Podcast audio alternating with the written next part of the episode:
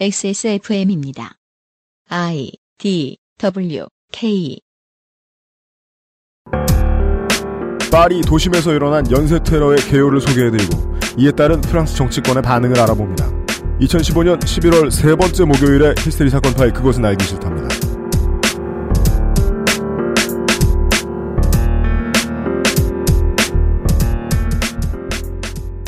지구상의 청취자 여러분 건강하시고 안녕하셨기를 빕니다. 한 주 동안요. 히스테리 사건 파일 그것은 알기 싫다. 154번째 목요일 순서입니다. XSFM의 책임 프로듀서 UMCU입니다. 전달해 드려야 할 것들이 안 그래도 많은 세상이고 그걸 전달해 드릴 수 있는 힘을 가지고 있는 매체들은 하늘의 별처럼 많습니다.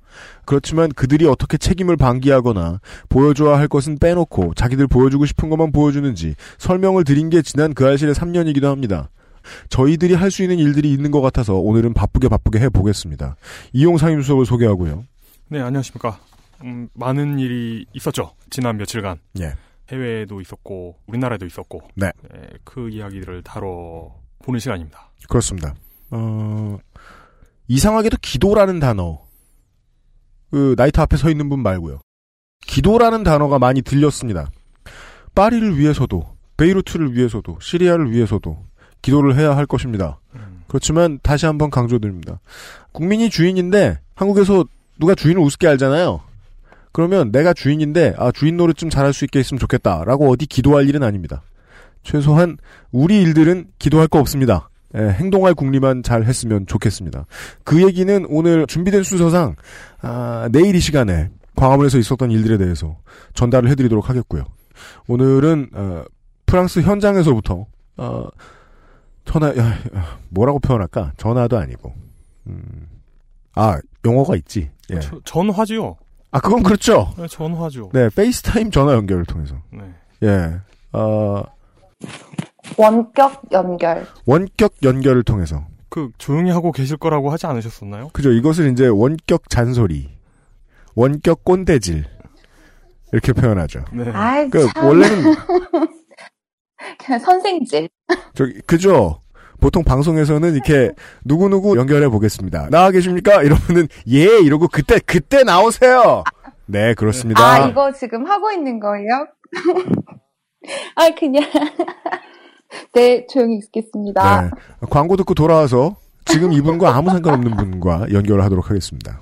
그것은 알기 싫다는 everyon TV, 바른 선택, 빠른 선택, 1599, 1599 대리운전, 따의 마지막 시도, Perfect 15 전화 영어. 아, 뭐지? 머리부터 발끝, 발끝 까지인가? 뭐지? 한 번만 써본 사람은 없는 Big Green hair care, 프리미엄 safe food 아임닭, 면역 과민 반응 개선 건강 기능 식품 알렉스에서 도와주고 있습니다. XSFM입니다. 젊은 남자라고 머리카락 고민 없는 거 아니잖아. 그래도 명색이 남친인데 맨날 모자만 씌울 수 있나. 그래서 내가 비장의 선물을 했지. 갑자기 확 좋아진 건 아니어도 얼굴은 정말 밝아졌어. 차이가 느껴지나 봐. Big Green two three 약산성 샴푸. Big Green sulfate free. 10분으로는 부족합니다. 당신의 실력을 충분히 높일 수 있는 최적의 시간. 25분간의 전화 영어. Perfect 25.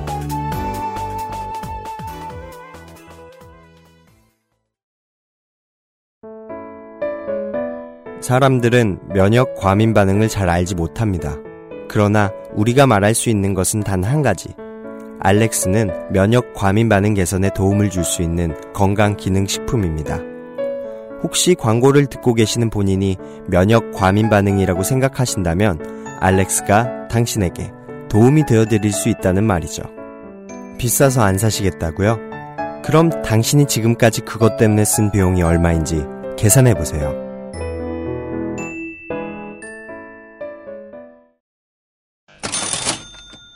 면역 과민 반응에는요, 뭐가 있더라? 비염도 있고요, 아토피도 있고요, 뭐 앓고 있는 거 없어요? 천식? 면역 과민 반응 예, 그런 게 들어가요? 천식? 음, 어, 난 내가 말을 못해가지고 옆에서 조용히 천식, 개자식 이런 줄 알았네. 네. 천식. 아, 뭐 그런 게 있답니다. 광고랑은 아무 상관이 없고요.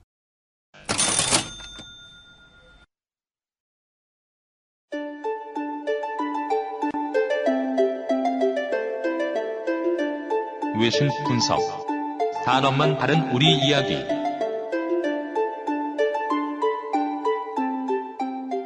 트위터에서 네. 카리토8293이라는 아이디 쓰시는 분이 네. 이용 상임 수석은 오늘 이 경기를 볼 것으로 보인다. 그 오늘이라고 하면 17일이요. 네. 그때 부탄하고 카타르의 월드컵 예선 경기를 볼 거라고 예측을 해주셨어요. 예, 예. 근데 그 예측이 들어맞았어요. 전 그걸 봤거든요. 아, 그래요? 그냥 부탄 홈 경기니까. 경, 아, 그래요? 경기장이 진짜 멋있어요. 아, 부탄의 홈이 멋있어요? 예, 예, 부탄의 홈 경기장이 음. 진짜 축구를 안 하는 나라, 축구 안 하는 나라에서 지은 축구 경기장 느낌이 나거든요. 아, 그 한쪽이 절 같은 그거 말이죠? 네, 맞아요, 맞아요, 맞아요. 예, 예, 무슨, 예. 무슨 열혈물에서 끝판왕들 있는 그런 곳 같이 생겼어요. 그 만화에서. 뭐, 네, Street Fighter 뭐 이런 데서 가끔 나, 예, 예. 거기에서 보니까 이제 경기 시작 전에 기도를 하더라고요. 네. 거기에 이제 채팅창 같은 게 YouTube에 음. 이제 있는데 네. 해설이 없는 중계를 해주더라고요 유튜브에서. 음. 그래서 어 저게 프랑스 사건 때문에 기도를 하는 거냐고 누가 물어봤더니 음. 맞다. 음. 어, 레바논이나 시리아나 이라크가 아니라 오직 프랑스만을 위한 기도다 라고 하더라고요 사람들이. 왜 그렇게 이야기하죠? 어 글쎄요.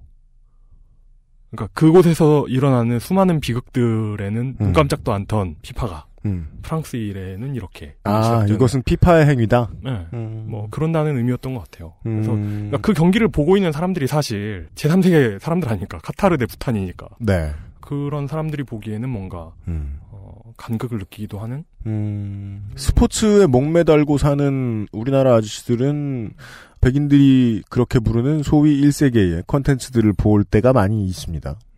저도 요 며칠 사이에 프로레슬링을 틀어도 파리를 위한 묵념부터 하고 뉴욕 닉스의 선수 중에는 프랑스 선수가 있어요. 뒤통수에 파리라고 써놓고 출전을 했더라고요. 어, 네. 앞에 또 맨하탄에 있는 메디슨 스퀘어 가든도 묵념을 하고 시작하더라고요. 네.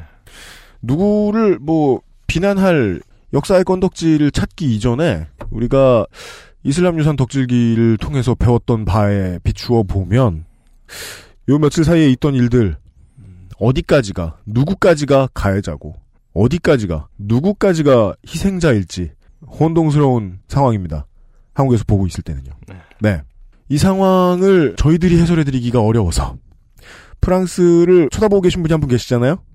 근데 이분을 당장 공수해 올 수도 없고 그래서 그동안 안 하던 짓을 한번 해봤습니다.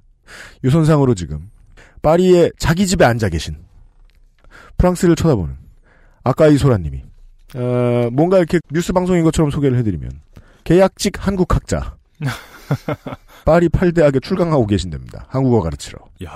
그러니까 이용이 어저께 신기하더라고요. 한국학을 왜 외국에서 배우냐. 저도 사실 이상한데 인문학 배우는 사람은 주변에 보면 다 그래요. 음. 한국학은 외국 가서 배워요. 한국 사람들 한국에 대해 모르나 봐요. 그것도 그렇지. 아, 한국 학자이지만 오늘은 파리에서 있던 일들을 소개해 주실 겁니다.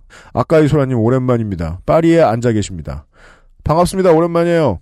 네, 안녕하세요. 아까이 소라입니다. 저희들이 지금 수요일 오후 4시쯤에 녹음을 하고 있어요. 거기 지금 8시간 앞이니까 오전 8시죠? 네, 오전 8시 25분입니다. 8시 25분. 어제 저하고 통화하실 때 그런 말씀 하셨잖아요. 아침에 학교 가야 돼서 시끄러울 거라고, 주변이. 음, 근데 네. 지금 하나도 안 시끄러워요? 그러게요. 저희 집이 이중 창문이긴 한데. 아, 그 이유예요?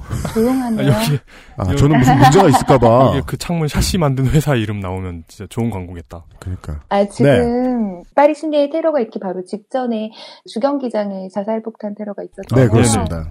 그곳이 위치한 판테니시에서 지금 현재 경찰이랑 테러리스트들이 대치 상태에 있기는 해요. 지금 현재 대치 중이라고요. 네, 새벽 4시 20분 정도부터 지금 서로 총을 겨누고 있는 상태인데요. 4시간째네요. 네, 근데 지금 제가 있는 곳은 파리 시내 안에서 약간 아, 남쪽이거든요. 네네네. 굳이 그런 영향을 받을 만한 것은 아닌데 네. 조금 있으면 시끄러워지겠죠, 뭐. 일단 뭐, 예. 네. 본인의 무사를 우선 빌고요. 네. 아, 감사합니다. 아, 참, 그리고 네. 외국에서의 한국학을 말씀하셨는데, 네. 그러니까 저는 한국에서도 한국학을 했었고 지금 이곳에서도 한국학을 하고 있는 입장으로서 네. 한국에서 했던 한국학과 이곳에서 하는 한국학의 차이를 이야기하자면 네. 여기서는 조금 더 자유로운 시각으로 한국이라는 나라를 오롯이 연구 대상으로 볼 수 있는 장점이 있어요. 어... 음, 음, 음, 예, 예, 예. 네네네. 그런 부분이 있고요. 음. 생각해보니까 북한 학과를 꼭 김책대학에서 배울 필요는 없겠군요. 예, 네. 그, 그렇죠. 예. 음. 자유로운 분위기에 대해서 말씀을 해주셨는데, 음, 그러게요. 이런 얘기부터 솔직하게 해도 되겠네요. 우리, 저, 아까이 소라 옵제를 바티르께서, 그, 잘 웃으세요. 성격이. 네. 그래가지고 저희가 한국 꼰대처럼, 그래도 많은 희생이 있었는데, 좀 무겁고 진지하겠지 않느냐. 라고 건의를 드리자마자, 아, 지금 프랑스 현지의 분위기에 대한 설명을 해주셨어요. 그 얘기부터 듣고, 네. 네. 저희가 혼난 얘기부터 듣고 그동안 있었던 일들에 대한 브리핑을 좀 해주시겠습니다. 네. 그러니까 물론 수많은 사람들이 사망을 했죠. 총 129명이 사망을 했고 네. 이것은 절대로 즐기고 웃을 만한 거리는 아닙니다. 하지만 방금 뭐 Pray for Korea, Pray for Paris에 대한 이야기를 하셨는데 네. 그 해시태그가 범람할 때 프랑스에서는 어떤 얘기가 있었냐면요. 프랑스에는 더 이상의 종교는 필요 없다. 그러니까 이번 일도 무슬림 급진주의자들에 의해서 생긴 거잖아요. 음. 그러니까는 종교는 됐고 우리는 그저 우리의 삶을 즐기고 이전에 그랬던 것처럼 음. 프랑스 문화를 누리고 그러면서 사람들을 만나고 웃고 떠들고 공연을 보러 가고 여전히 이전에 그랬던 것과 같이 그것이 바로 우리가 취해야 하는 테러에 대응하는 방식이다라는 반응이거든요. 네. 그러니까 물론 사망자에 대한 애도와 경의를 표할 필요는 있지만 굳이 나오는 웃음을 참을 필요는 없다라는 생각입니다. 근데 저도 사실 지금 막, 막 웃음이 나오는 상태는 아닌 게 아시겠지만 금요일 날 사건 터진 이후로 저는 계속 이 프랑스에 일어난 테러 사건들에 대한 소식만 보고 있거든요. 주구장창. 네. 그러니까 저도 약간의 공황이 오고 있는 상태예요. 음, 저한테도 말씀하셨죠. 예, 네, 뉴스 그만 네. 들여다보고 싶다고. 예. 네, 그래서 제발 그 녹음 좀 빨리 하자고 할 거면 그러게 말이에요. 드렸는데 웃는 거는 제가 원래 그런 사람이라서 아, 알았어요. 네. 알았어요. 알았어요. 알았어요. 네. 저도 살짝 지금 감정이 왔다 갔다 하고 있는 상황이라 음. 알겠습니다. 네. 네. 양해를 아이고. 부탁드립니다. 고생이 많으십니다. 그 알실 출연자들의 운명이에요. 모든 한국 언론들에 다 팔려가요. 아, 먼저 일이라서 들여다보고 있는 우리들과 달리 안 보셨을 수도 있는 분들을 위해서 그동안 있던 일에 대한 짤막한 소개를 좀 부탁드리겠습니다. 우선 프랑스랑 독일의 축구 친선 경기가 있었습니다. 11월 13일 금요일 저녁 9시에 시작이 됐죠. 네. 어, 방금도 말씀드렸지만 그 프랑스의 주경기장은 파리에서 약간 북쪽에 위치한 샌드니시에 있습니다. 예. 당시에 이곳에는 프랑스와 올랑드 대통령을 포함해서 많은 사람들이 8만 녀석의 광중석을 거의 다 채우고 있었거든요. 거기가 그 방리회 하나인 건가요? 네, 그렇죠. 근데 머니유라는 말 자체는 사실은 그러니까 네. 어떤 시가 있으면 네. 그 교회에 주거지들이 많이 생기잖아요. 네 네 네 네. 그 교회에 있는 지역을 방리우라고 하는데 네네. 보통 이제 언론에서 뭐랄까 그런 갈등 같은 게 있는 충돌 같은 게 있었을 때 쓰이는 머니우는 약간 개토 같은 느낌으로 쓰이죠. 아, 아, 그렇구나. 어. 요거는 경기장 안에서는 사고가 없었지요. 네, 경기장은 아니고요. 경기가 시작하고 한 20분 정도 지난 뒤에 폭음이 들려옵니다. 네. 어, 한 차례 폭음이 들려오고 이후에 5분, 그 다음에 7분 이런 식의 간격으로 두 번의 폭발이 더 있었습니다. 저는 그때 TV를 통해서 축구를 보고 있었거든요. 어, 네. 그때도 이제 소리를 듣기는 했는데 음. 다른 사람들과 마찬가지로 그냥 뭐 폭죽인가 보다, 그냥 그렇죠. 보다 그냥 그러고만 네. 넘어갔었죠. 음. 근데 이게 나중에 경기가 끝나고 나서 경기 캐스터가 그러더라고요. 음. 어, 파리에서 지금 테러가 일어나고 있고 최소 18명이 사망을 했으며 음. 뭐 경기장 근처에서도 폭발이 있었다. 음. 경기장 근처에서는 자살폭탄 테러가 3건이 발생을 했던 건데요. 네. 네. 근데 원래 이 테러범들이 이 폭탄을 가지고 경기장에 진입을 하려고 했었대요. 그러니까 경기 티켓이 있었던 거예요. 아, 네네네. 근데 다행히도 금속 탐지기에 걸려가지고 입장을 거부를 당한 거죠. 음. 그러니까는 이 사람들이 못 들어가니까는 입구 근처 두 곳이랑 근처의 길에서 폭탄을 터뜨린 거예요. 음. 그래서 인명 피해는 크지는 않았고요. 한 명이 사망을 했습니다. 음. 자살 폭탄을 터뜨린 세 명의 테러범도 같이 사망을 하게 됐죠. 음. 네.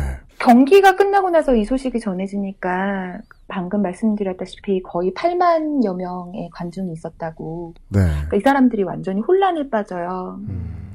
그래서 프랑스가 이겼거든요, 2대 0으로. 네. 그런데도 뭐 이미 승리했다라는 사실 자체도 기억에서 잊혀진 지 오래고 음. 이 사람들은 그러니까 감히 나가지도 못하고 경기장에서 남아 있고 독일 축구 대표팀은 원래 파리에 숙소가 있었는데 네. 아예 그냥 그 경기장에서 밤을 보냈다고 합니다. 아, 네.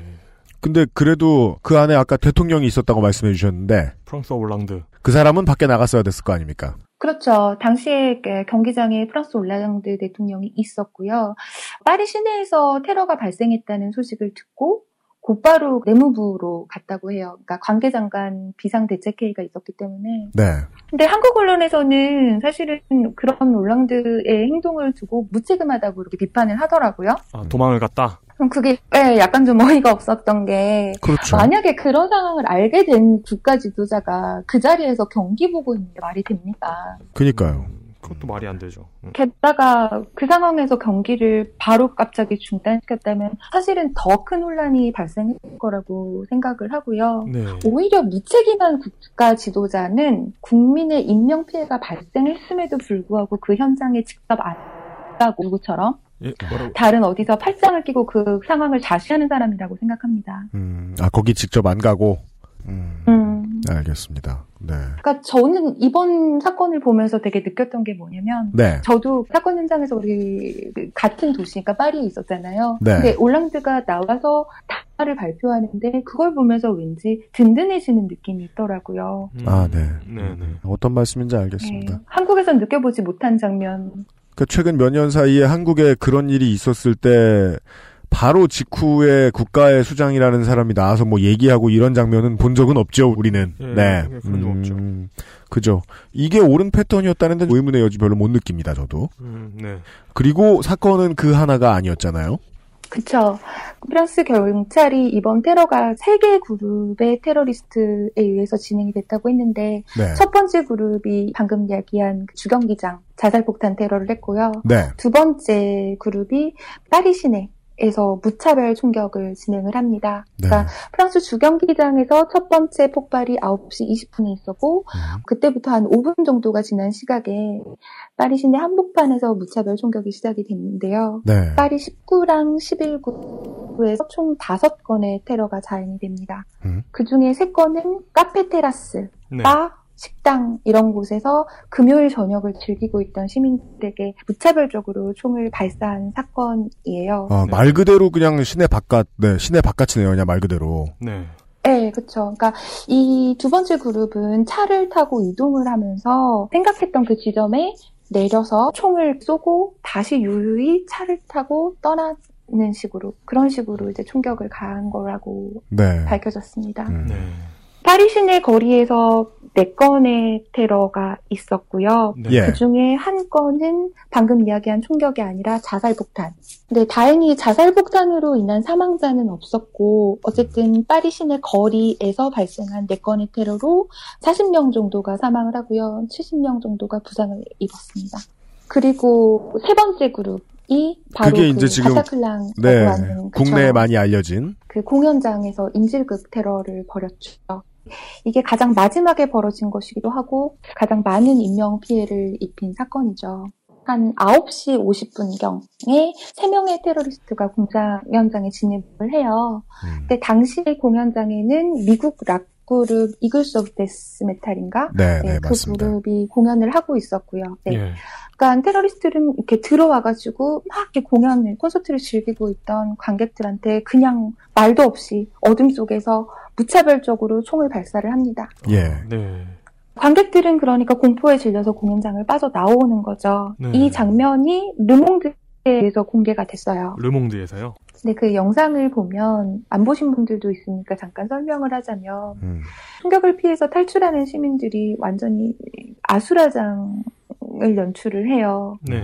이미 공연장 문 앞에는 시체들이 즐비하고 그 시체에서 나온 피들로 낭자하고 있고 그리고 그 위를 사람들이 뛰어넘고 어떤 사람들은 시체를 밟고 지나가기도 하고 네네. 온전히 뛰어가는 사람이 있는가 하면 이미 부상당해서 절뚝거리는 사람도 있고 음. 어떤 사람은 부상당한 사람을 부축하기도 하고 어떤 사람은 이미 뭐 사망했거나 아니면 상당히 심하게 부상당한 걸로 보이는 사람을 끌고 가기도 하고요. 예. 그리고 건물이 이제 한국식으로 치면 최소 3층 이상의 건물인데요. 네. 그 건물 한국식 2, 3층 창문 밖에 매달린 사람들도 있어요. 음, 네. 그 중에 어떤 여성이 이렇게 위태롭게 창틀을 잡고 공중에 매달려 있거든요. 네. 나중에 밝혀졌지만 이 여성은 임산부였다고 합니다. 아, 네, 네, 네. 음. 그러니까 상당히 위험했던 상황인 거죠. 다행히 다른 사람이 이제 이 여성을 도와서 여성이 건물 안쪽으로 들어가는데 음. 그, 그때부터 이 여성 역시 테러리스트의 인질 중 하나가 된 거죠. 음, 네, 그렇겠네요. 예. 그 인질극은 거의 3시간 이상 진행됐고요. 3시간 이상. 공연장의 규모가 1,500명 정도를 수용할 수 있는 스탠딩 공연장이라고 들었습니다. 그러니까 스탠딩을 했을 경우 1,500명이었다고 했든가, 뭐, 생각하면 뭐, 서울 시내에서 뭐, 멜론 악스홀 이 정도 예상할 수 있을 것 같은데, 거기에서 무차별 총기 난사를 했는데, 희생자가 이 정도라면, 숨어 계시고 뭐 어떻게든 피신하신 분들이 많았던 모양이에요. 그렇죠. 그러니까 뭐 지하실이라던가 아니면 다른 층에 숨어가지고 기다려 있는 사람들도 있었고 네. 또 어떤 사람 같은 경우는 어떤 여성은 전혀 모르는 남자가 슈퍼 밑에 숨을 하고 이렇게 숨겨줬대요. 아, 예. 대신에 이 남자가 총을 그러니까 그런 경우 도 있고 자살 폭탄을 터뜨리려고 하던 그 범인을 몸으로 막아서 다른 사람에게 갈 피해를 줄인 그런 영웅적인 행동을 보인 사람도 있었고요. 음, 네네네. 음. 아마 공연장에 인질로 잡혀있던 사람들한테는 이 3시간이 되게 정말 악몽 같았을 거예요. 그리고 음. 밖에서 보고 있던 사람들도 마찬가지고요. 네네. 그래서 어떤 어머니는 딸을 찾으려고 공연장에 진입하길 걸 시도하다가 아, 울부짖기도 했었고 음. 또 경찰 진압 전에 그러니까는 계속 인질로 잡혀 있던 어떤 남성은 페이스북에다가 이제 메시지를 올리기도 해요. 네. 범인들이 처음에는 들어가서 무차별적으로 총을 쐈잖아요. 그 네. 다음에는 너는 어느 나라 사람이냐, 너의 종교는 뭐냐 이렇게 물어봐가지고 네, 선별적으로. 한 네. 사람씩 한 사람씩 죽였다고 합니다. 음. 알겠습니다. 그래서 총 다섯 건의 테러 그리고 주경 기장까지 이번 10일 날 밤에 날 새벽까지 있었던 이 테러로 총 129명이 사망을 해요. 네. 400명이 넘는 들을 당했어요. 그래서 정부에서는 부상자들에 대한 모든 치료를 무료로 어, 하겠다고 발표를 했고요. 그리고 네. 신체적인 부상을 입지 않았다고 하더라도 현장에 있었거나 음. 아니면 근처에서 그 사건을 목격했거나 혹은 음. 그 희생자의 가족, 그 근처에 있었던 사람들의 가족들이 받았을 심리적인 충격을 완화할 수 있도록 무료로 심리 치료를 받을 수 있게 조치를 했습니다. 아, 네. 경찰은 다친 사람이 없었나요? 모르겠는데 여보세요. 여보세요. 네, 네. 네, 네, 저, 소라 씨. 네. 여보세요. 소라 씨 들리십니까? 네. 지금 네. 저 와이파이 쓰시나요?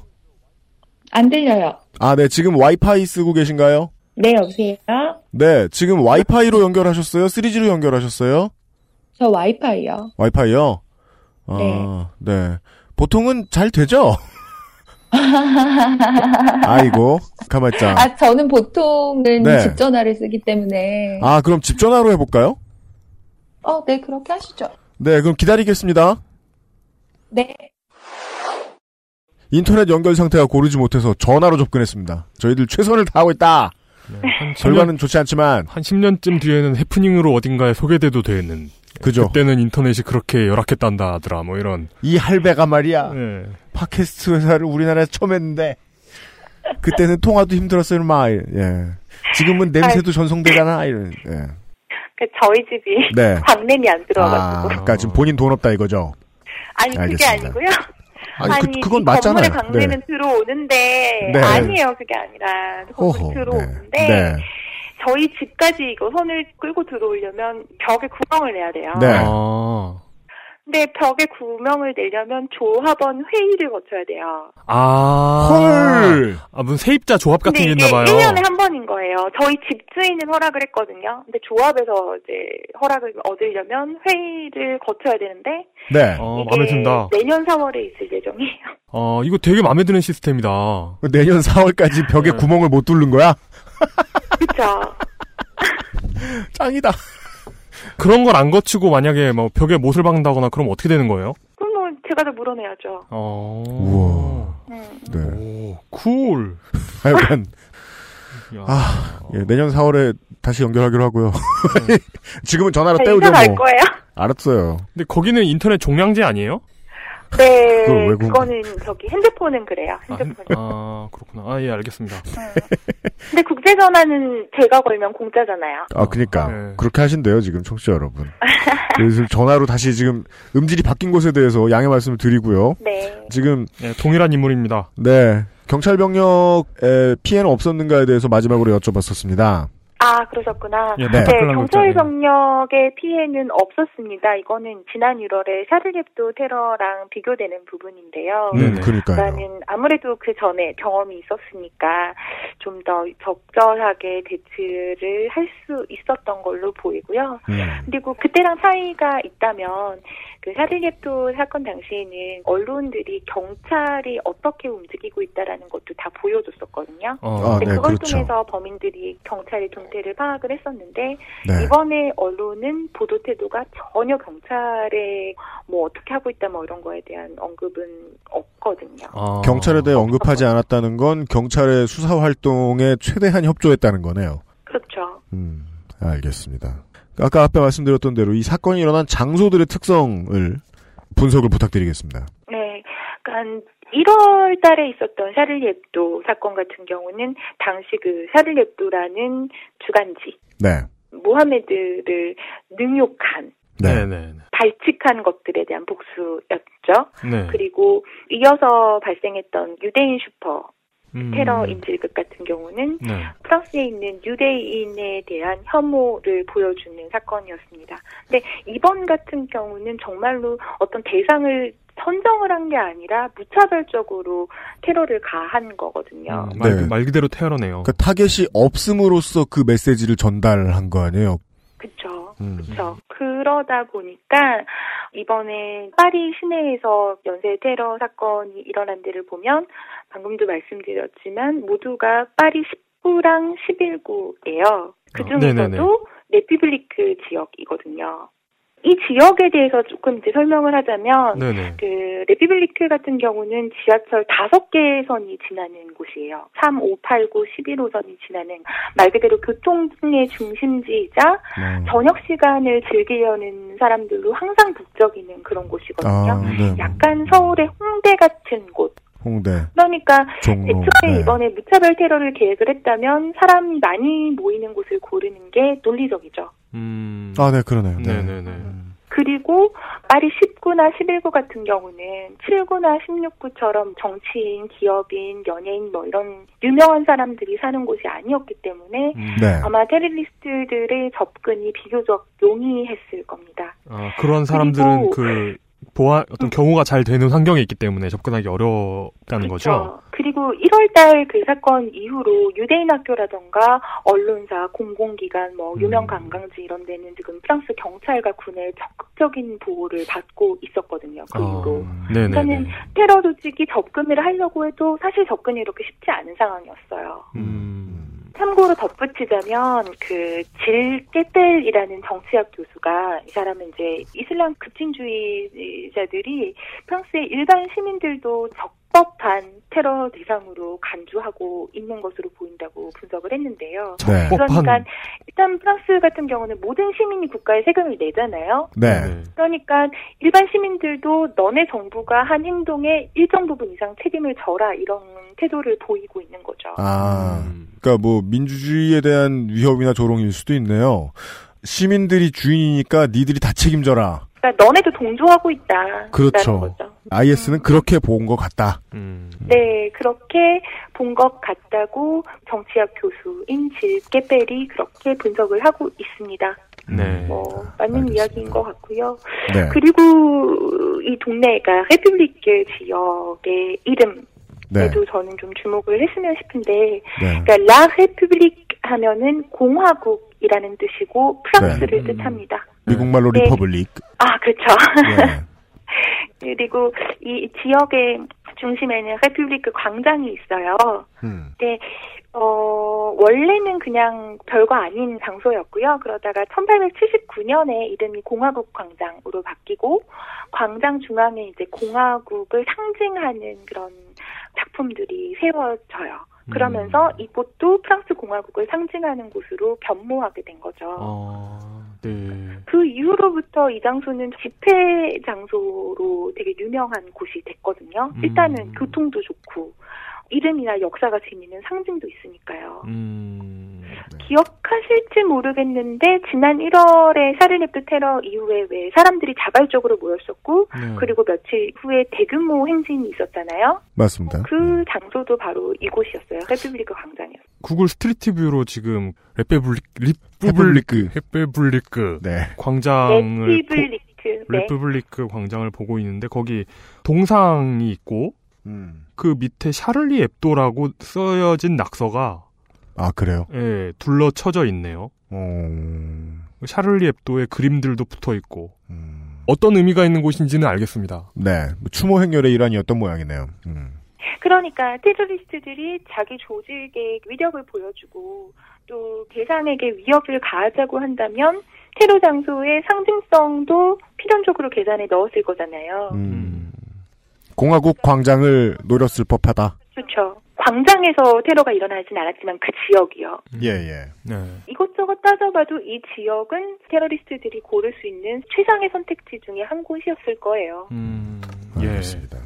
그리고 바타클란 공연장도 이야기를 해야죠. 네. 그러니까 같은 동네에 있긴 한데 이 바타클란 공연장이 있는 건물은 지금 프랑스 역사 유적으로 등록되어 있는 곳입니다. 어, 그렇군요. 어, 라큰룰이라던가 포스트펑크 같은 공연으로 유명한 곳이고 음. EMC께서 말씀하신 것처럼 1,500명을 수용할 수 있는 규모의 공연장입니다. 음. 그런데 이 바타클랑의 소유주가 유대인이래요. 음. 아. 그래서 네. 그래서 해당 공연장에서 이스라엘이랑 관련한 행사가 가끔씩 이루어지기도 했고 네. 이슬람 급진주의자들이 몇 년 전부터 벌써 너네 테러할 거야 이러면서 위협을 가했었다고 해요. 근데 그이 바타클랑의 겉모습을 보면 좀 이렇게 일본이나 중국 건물 같은 느낌이 나게 돼 있잖아요. 그래요? 예, 예, 그런 그런- 느낌도 좀 나죠. 그 어떤 이런 이국적인 모습 이런 것도 연관이 있을까요? 그게 유명 건축가 제가 지금 이름은 확실하게 기억이 안 나는데요. 네. 에 의해서 지어진 작품이에요. 아, 그래서 역사 유적으로 등록이 된 거고요. 음, 그러니까 나름 랜드마크로서의 구실도 수행하고 있는 건축물일 수도 있군요. 네, 그렇죠. 그리고 락 공연장 중에서는 상당히 알려진 공연장 중에 하나고요. 그러니까. 꽤 괜찮은 공연을 하는 곳이라고 알고 네. 있습니다. 인구 규모 비슷하다는 점에서는 서울에서도 천 명 넘게 들어가는 밴드 공연장이면은 사람들 다 알만한 큰 곳이죠. 예. 장소들이 어떤지도 얘기를 들었습니다. 그러니까 알던 얘기 다시 들은 것 같긴 하지만 그런 우울한 예감은 듭니다. 시민들이 하, 그냥 이렇게 가장 현명하고 성숙한 반응만 보일 수 있는 상황도 아닐 것 같긴 하다. 살던 대로 사라지겠냐는 걱정도 이제 바깥에서 보는 시각이라 그런지 들기도 하고 그러네요. 예. 사건의 개요하고 이곳의 입지, 특성 이런 것들에 대해서 얘기를 해봤습니다. 확실히 샤를리 앱도 때와는 달랐고 다른 이유는 프랑스가 내부에서 준비를 잘했기 때문에 빈 구석을 찾아서 여기를 찌른 것이기도 하고 좀 조직적이라는 느낌이 들죠. 네, 훨씬. 그죠. 어, 확신의 확신범 이런 생각이 듭니다. 조직적 확신범이랄까요.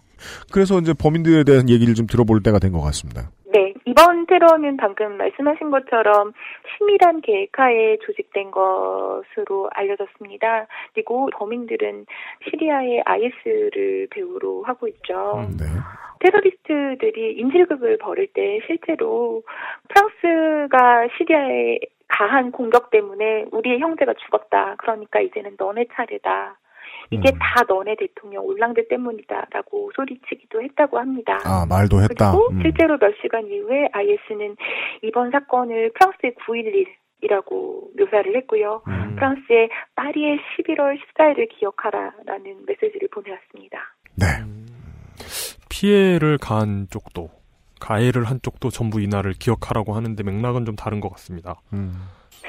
범인들 얘기를 조금 더 하면 네. 총 7명의 테러리스트가 사망을 했거든요. 그러니까 아까 이야기했던 주 경기장에서 자살폭탄 테러 한 3명, 파리 시내 자살폭탄 테러 1명, 그 다음에 인질극을 벌인 범인 3명 이렇게 해서 총 7명이 사망을 했고요. 네. 인질극 현장에 있었던 이들의 증언에 따르면 이 범인들은 얼굴도 가리지 않았다고 합니다. 그러니까 애초에 죽음을 각오하고 벌인 일인 거죠. 네. 치밀한 계획하에 상당히 훈련을 받았다라고 추측이 되는 것이 시민들의 증언에 따르면 범인들이 총을 발사하는 데 있어서 전혀 주저하거나 머뭇거리는 게 없었다고 해요. 일반적으로 그게 sniper 훈련 때도 배우는 거라고 하죠. 살아있는 object 앞에서 흔들리지 않을 수 있는 유일한 방법은 전에 해보는 거. 예, 전에 실전 경험을 해보는 거. 근데 뭐 주저하지 않았다. 네, 알겠습니다. 현재 총 7명 중에 5명의 신원이 밝혀져 있는 상태입니다. 우선 주모자로 보이는 압델라미드 아바우드. 지금도 계속 되고 있는지 모르겠는데 오늘 새벽부터 진행되는 대치 상황의 아, 주인공입니다. 그 생드니 지역에서 대치대 하고 있는 그 사람이군요. 네네. 아까부터도 아까 소연이 말씀해 주셨죠. 예, 지금 거기 계신 현재 시간부터 지금 저희들 녹음한 지 한 1시간 됐으니까 5시간째 경찰과 대치를 하고 있는 중. 음, 네네. 압델라미드 아바우드라는 인물. 네. 이 사람은 그 주경기장에서 자살 폭탄 폭발했을 때 총격도 있었다고 해요. 그 총격의 범인으로 밝혀졌습니다. 네. 당시 어떤 남자가 자기는 이 삼성 핸드폰 덕분에 목숨을 구했다고 인터뷰를 한 바가 있죠. 이게 한국에는 아, 그, 그, 저, 저는 뭐, 몰라요. 그게 무슨 얘기죠? 아, 그런 사건은 삼성이 관련된 건 삼성이 기가 막히게 포옵니다. 아, 진짜요? 걱정하지 않으셔도 됩니다. 어, 삼성이라고 들어가면 내가 안 읽어가지고 몰랐나 보다. 네네네. 거짓말인 줄 알고. 그러니까 그 삼성 핸드폰에 총알이 박혔대요. 음. 아. 큰 뭐, 예. 되게 큰 네, 어쨌든 성경책 이거는 들고 뭐 다니면 되는 거. 예. 음. 알겠습니다. 별일은 아니고 하여튼 네. 이 남성은 알제리계 벨기에 국적의 지하디스트고요. 어. 벨기에 브뤼셀 의 교회에 있는 롤렌백이라는 도시에 거주하는 것으로 알려진 27살의 남성입니다. 이전에도 벨기에에서 테러를 기도한 적이 있고요. 벌써 수달 전부터 유럽의 많은 국가에서 수배를 받고 있는 인물입니다. 그리고 이제 주경기장 자살 폭탄 테러범에 대한 이야기를 하자면 네. 우선 사건 다음 날에 프랑스 주경기장에서는 숨진 자살 테러범 시신 근처에서 여권이 하나가 발견이 됩니다. 네. 여권에는 이제 시리아 태생의 25살 남성인 걸로 기재가 됐고요. 또 여권에 대해서 조사를 해보니까 지난 10월 3일에 그리스의 레로스 섬에서 이 여권이 발급된 걸로 보였어요. 그러니까는 세르비아에 난민 신청을 해서 글로 들어갔다가 크로아티아에서 그 흔적이 사라졌다라는 것까지 추적을 했고요. 예.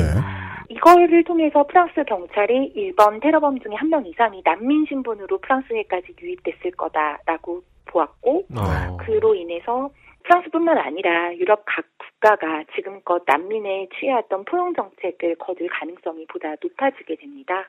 실제로 폴란드 같은 경우는 더 이상 난민을 받지 않겠다라고 선언해버렸죠. 네. 이 포인트가 실제로 IS가 거둔 IS가 원하던 것들 중에 가장 큰 이득이지요. 그러네요. 네. 그 네. 시리아 국민들을 자신의 울타리 안에 가둬놓겠다. 그렇죠. 그러니까 프랑스도 마찬가지예요. 프랑스는 원래부터도 시리아 난민 수용에 있어서는 그렇게 적극적인 태도를 보이지 않았잖아요. 네네. 근데 조금 있다가 이야기를 하겠지만 불법 체류자라던가 이민자 이슈가 점차 거세어지고 있는 상황이거든요.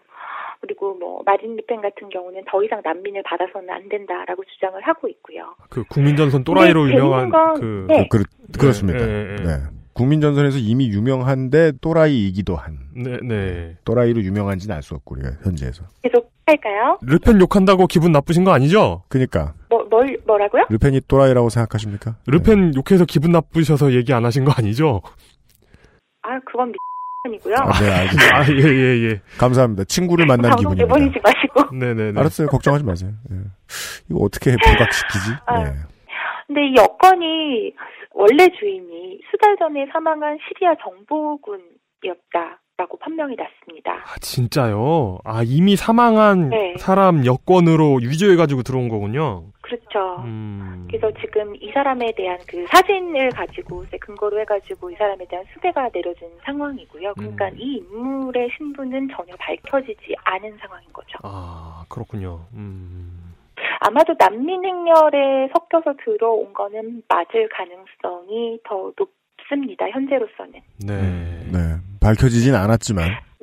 네. 그리고 빌랄 하드피라는 사람이 있어요. 네. 그러니까 스무 살의 프랑스인이고요. 마찬가지로 브뤼셀에 거주한 것으로 나타났습니다. 그리고 파리 시내에서 무차별 테러와 인질극을 벌인 범인들을 보면 음. 우선 그 중에서도 가장 먼저 정체가 밝혀진 인물이 그 인질극 범인 중에 한 명인 프랑스인 만 29세의 오마르 이스마엘 모스테파이입니다. 네. 이 사람은 파리에서 남동쪽으로 한 27km 정도 떨어진 소도시인 크루크론에서 태어났다고 합니다. 아, 네. 어, 범법 행위로 경찰에 체포된 적은 있지만 실형을 받은 적은 없고요. 음. 2010년 정도부터 에스파일이라고 하죠. 거기에 이슬람 급진주의자로 기록되어 있다고 합니다. 음. 아, 경찰에 그렇게 기록된 인물이었다. 아, 지금까지 이야기했던 인물들과 달리 이 사람은 어찌 보면 우리가 흔히 얘기하는 프랑스의 똘레랑스 아래서 태어난 사람이네요. 프랑스에서 자란. 네네.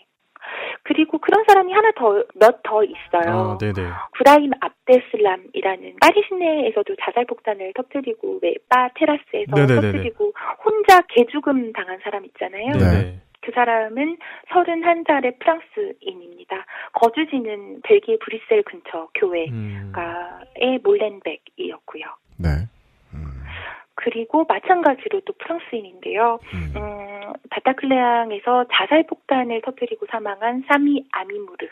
28살이고 파리에서 태어났습니다. 네네네. 지금 한국 언론에서 왜 아버지가 아들 찾으러 시리아로 갔었는데 아들은 이미 냉정한 태도로 아버지를 따라가지 않고 뭐 음. 이미 결혼을 했고 어쩌고저쩌고 하는 그 사람이 바로 이 인물인 거예요. 아, 그 IS에 간 아들을 구하러 아버지가 IS 근거지까지 쫓아갔는데 음. 네. 심지어 큰 신변의 위협이 있었을지 모르겠지만 하여간 살아서 살아서 아들을 만나기까지 하셨는데 아들은 아버지를 쌩까버린. 네. 아, 그 사건의 주인공이 이 사미 아미무르다. 네. 지금까지가 이제 사망한 사람들에 대한 이야기였고요.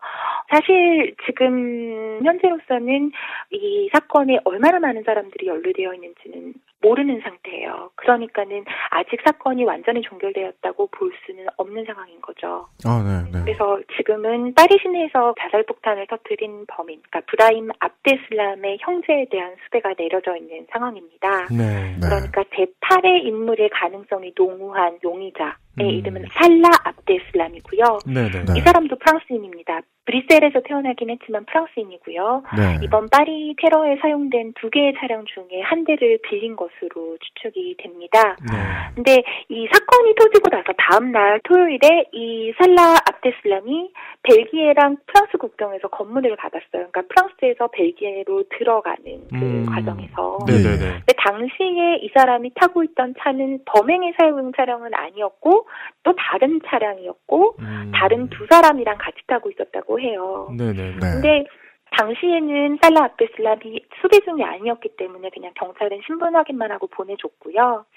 지금 계속 범인 얘기를 하면서 벨기에 브뤼셀 근처의 몰렌벡이라는 곳이 나오죠. 그 계속 나오네요. 이 사람도 이곳에 살고 있었고요. 음. 그러니까 지금 사실 이 몰렌벡이라는 도시가 벨기에에서 지하디스트의 근거지로 유명해진 곳이거든요. 어. 일단 그 얘기는 조금 이따 하도록 하고요. 아, 그, 그 프랑스에서 벨기에 넘어가면서 네. 검문을 받았다는 건 이게 이번 사건 때문에 검문을 하게 된 거 아닙니까? 그쵸. 그 프랑스의 올랑드 대통령이 왜 국경을 폐쇄할 거다라고 이제 긴급 담화에서 발표를 했었잖아요. 근데 네네. 그거는 완전 폐쇄가 아니라 국경 경계 강화라고 이해를 해야 어, 되거든요. 그러니까 국경에서 검문은 하겠다 정도가 되는 건가요? 그쵸. 어. 검문을 강화하겠다.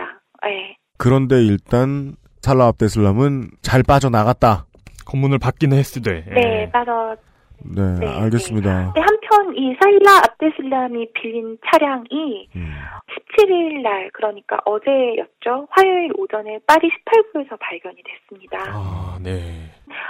어느 누군가가 이 차를 타고 파리 18구에서 내려서 그쪽에 숨어 있을 거라는 이야기죠. 그게 누군지는 모르겠지만. 음.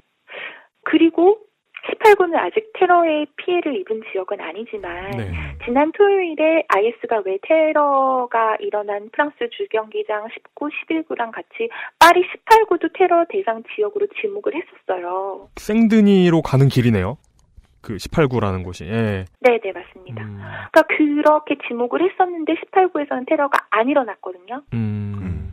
그러니까 이 차량이 18구에서 발견됐다는 사실은 앞으로의 공격이 있을 수 있는 게 아닌가 하는 그런 해석을 할 수 있게 하는 여지를 지금 주고 있는 상황입니다. 네.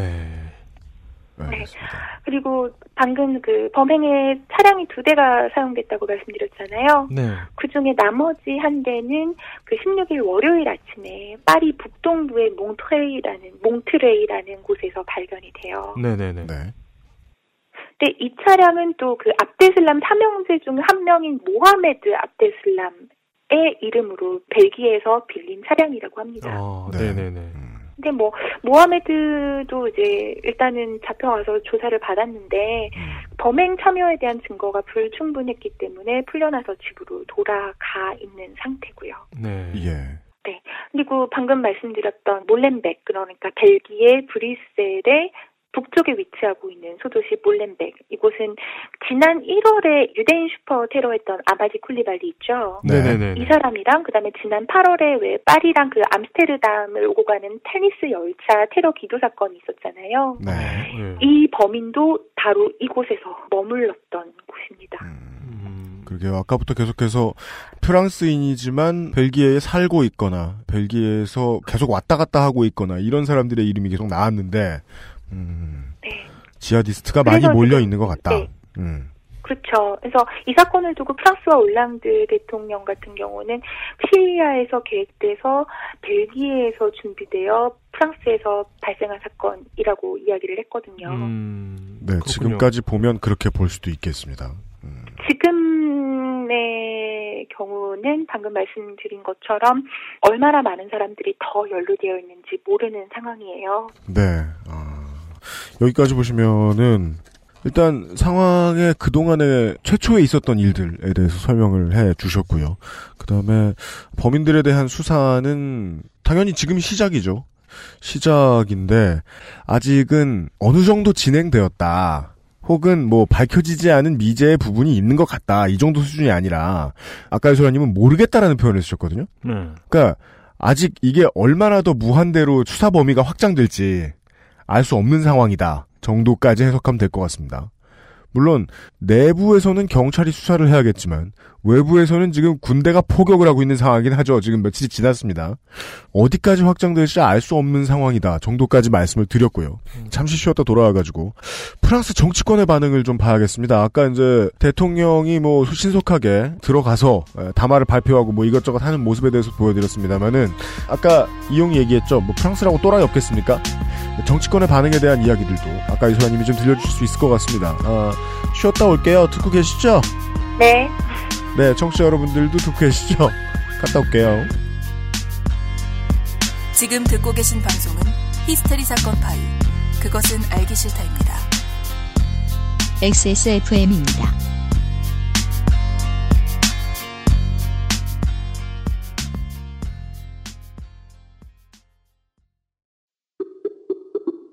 내 인생의 6개월이 그냥 날아가 버렸어.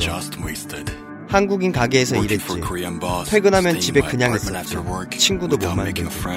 워킹 홀리데이 진짜 별로야. Um, excuse me. Why don't you call Perfect 25? 뭐? Perfect 25. 그래서 뭔데 그게? Perfect 25 English phone call service. 이거 말하는 거야? Perfect25.com? Oh, you got it right. 23일 동안 할 수 있는 일이 뭘까? 짧은 시간이긴 해. 월급날도 안 돌아왔잖아. 근데 난 23일 동안 두피가 좋아졌어. 미용실에서 뭐 쓰냐고 자꾸 묻는다? 정말로 전부 자연 유래 성분. Big Green two three 약산성 트리트먼트. 난 그동안 다른 광고에 속고 살았나봐. Big Green sulfate free. 바른 선택, 빠른 선택. 1599, 1599에서 알려드리는 대리운전 이용 상식. 대리운전 쓰실 때마다 현금 결제와 영수증 처리 불편하셨죠? 1599, 1599 법인 서비스를 이용하시면 별도의 지불 없이 이용하고 월 단위 후불. 세금 계산서 발행과 경비 처리 참 쉬워지겠죠? 바른 선택, 빠른 선택. 1599, 1599에서 전해드렸습니다. 바른 선택, 빠른 선택.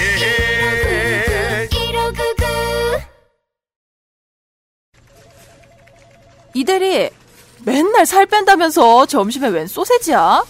에이, 과장님. 이건 기름지고 짠 마트 소세지가 아니고요. 아임닭 닭가슴살 소세지예요. 어, 이것도 닭가슴살이야? 한 입에 먹기 편하게 생겼네? 아이 참, 과장님. 아임닭 큐브잖아요. 국내산 현미가 들어가서 정말 부드럽고 다이어트에 딱이라고요. 질리지도 않고 먹기도 간편해서 요즘 다이어트 하는 사람들은 다 이거 먹어요. 닭가슴살을 가장 맛있고 간편하게 먹는 법 프리미엄 safe food 아임닭 어, 쉬는 시간 동안에 제가 잠깐 정보를 살펴봤는데, 오늘 새벽 4시부터 있었던 진압작전 같은 경우는 지금 종료가 됐었고, 총두 네. 명이 사망을 한 걸로 밝혀졌습니다. 어, 그 중에 한 명은 여성이었는데, 자살 폭탄을 터뜨려서 스스로 목숨을 끊었네요. 그리고 아, 네. 현재 쌍둥이 지역 근처에 있는 학교들은 모두 다 폐쇄를 했고요. 네. 그리고 샌드니 지역은 아니지만 그쪽으로 가는 중요한 길목에 있는 파리 북역 같은 경우도 지금 폐쇄된 상태입니다. 저는 어제 거기를 갔다 왔거든요. 예, 예. 어제 파리 북역에 갔다 왔고 그리고 제가 강의를 나가는 파리 팔대학이 쌍둥이에 있어요. 아, 음, 그러니까 모두가 저의 일상 그 범위 안에서 있는 그 지역에서 이런 일련의 사건들이 일어나고 있는지라 네. 어, 그렇습니다. 저희들 녹음하고 있는 현재 또 다른 용의자들 이 경찰과 대치 중에 사망을 했다는 소식까지 전달을 드립니다. 뭐 여러분들이 들으실 때는 뉴스를 계속해서 체크를 하고 계셨다면은 좀 늦은 소식일 수도 있는데 음. 예 저희들이 녹음하던 도중에 발생한 일이라 알려는 드립니다. 네. 그 뒤에 원래 말씀드리기로 했던 이야기들을 좀 전달을 해드려야죠. 예. 아, 네. 정부 여당 및 아, 야당 측의 반응들 요상한 것들이 좀 있습니다. 전달을 좀 해주시겠습니다. 네. 현 정부의 입장을 먼저 이야기를 해야 할 것 같습니다.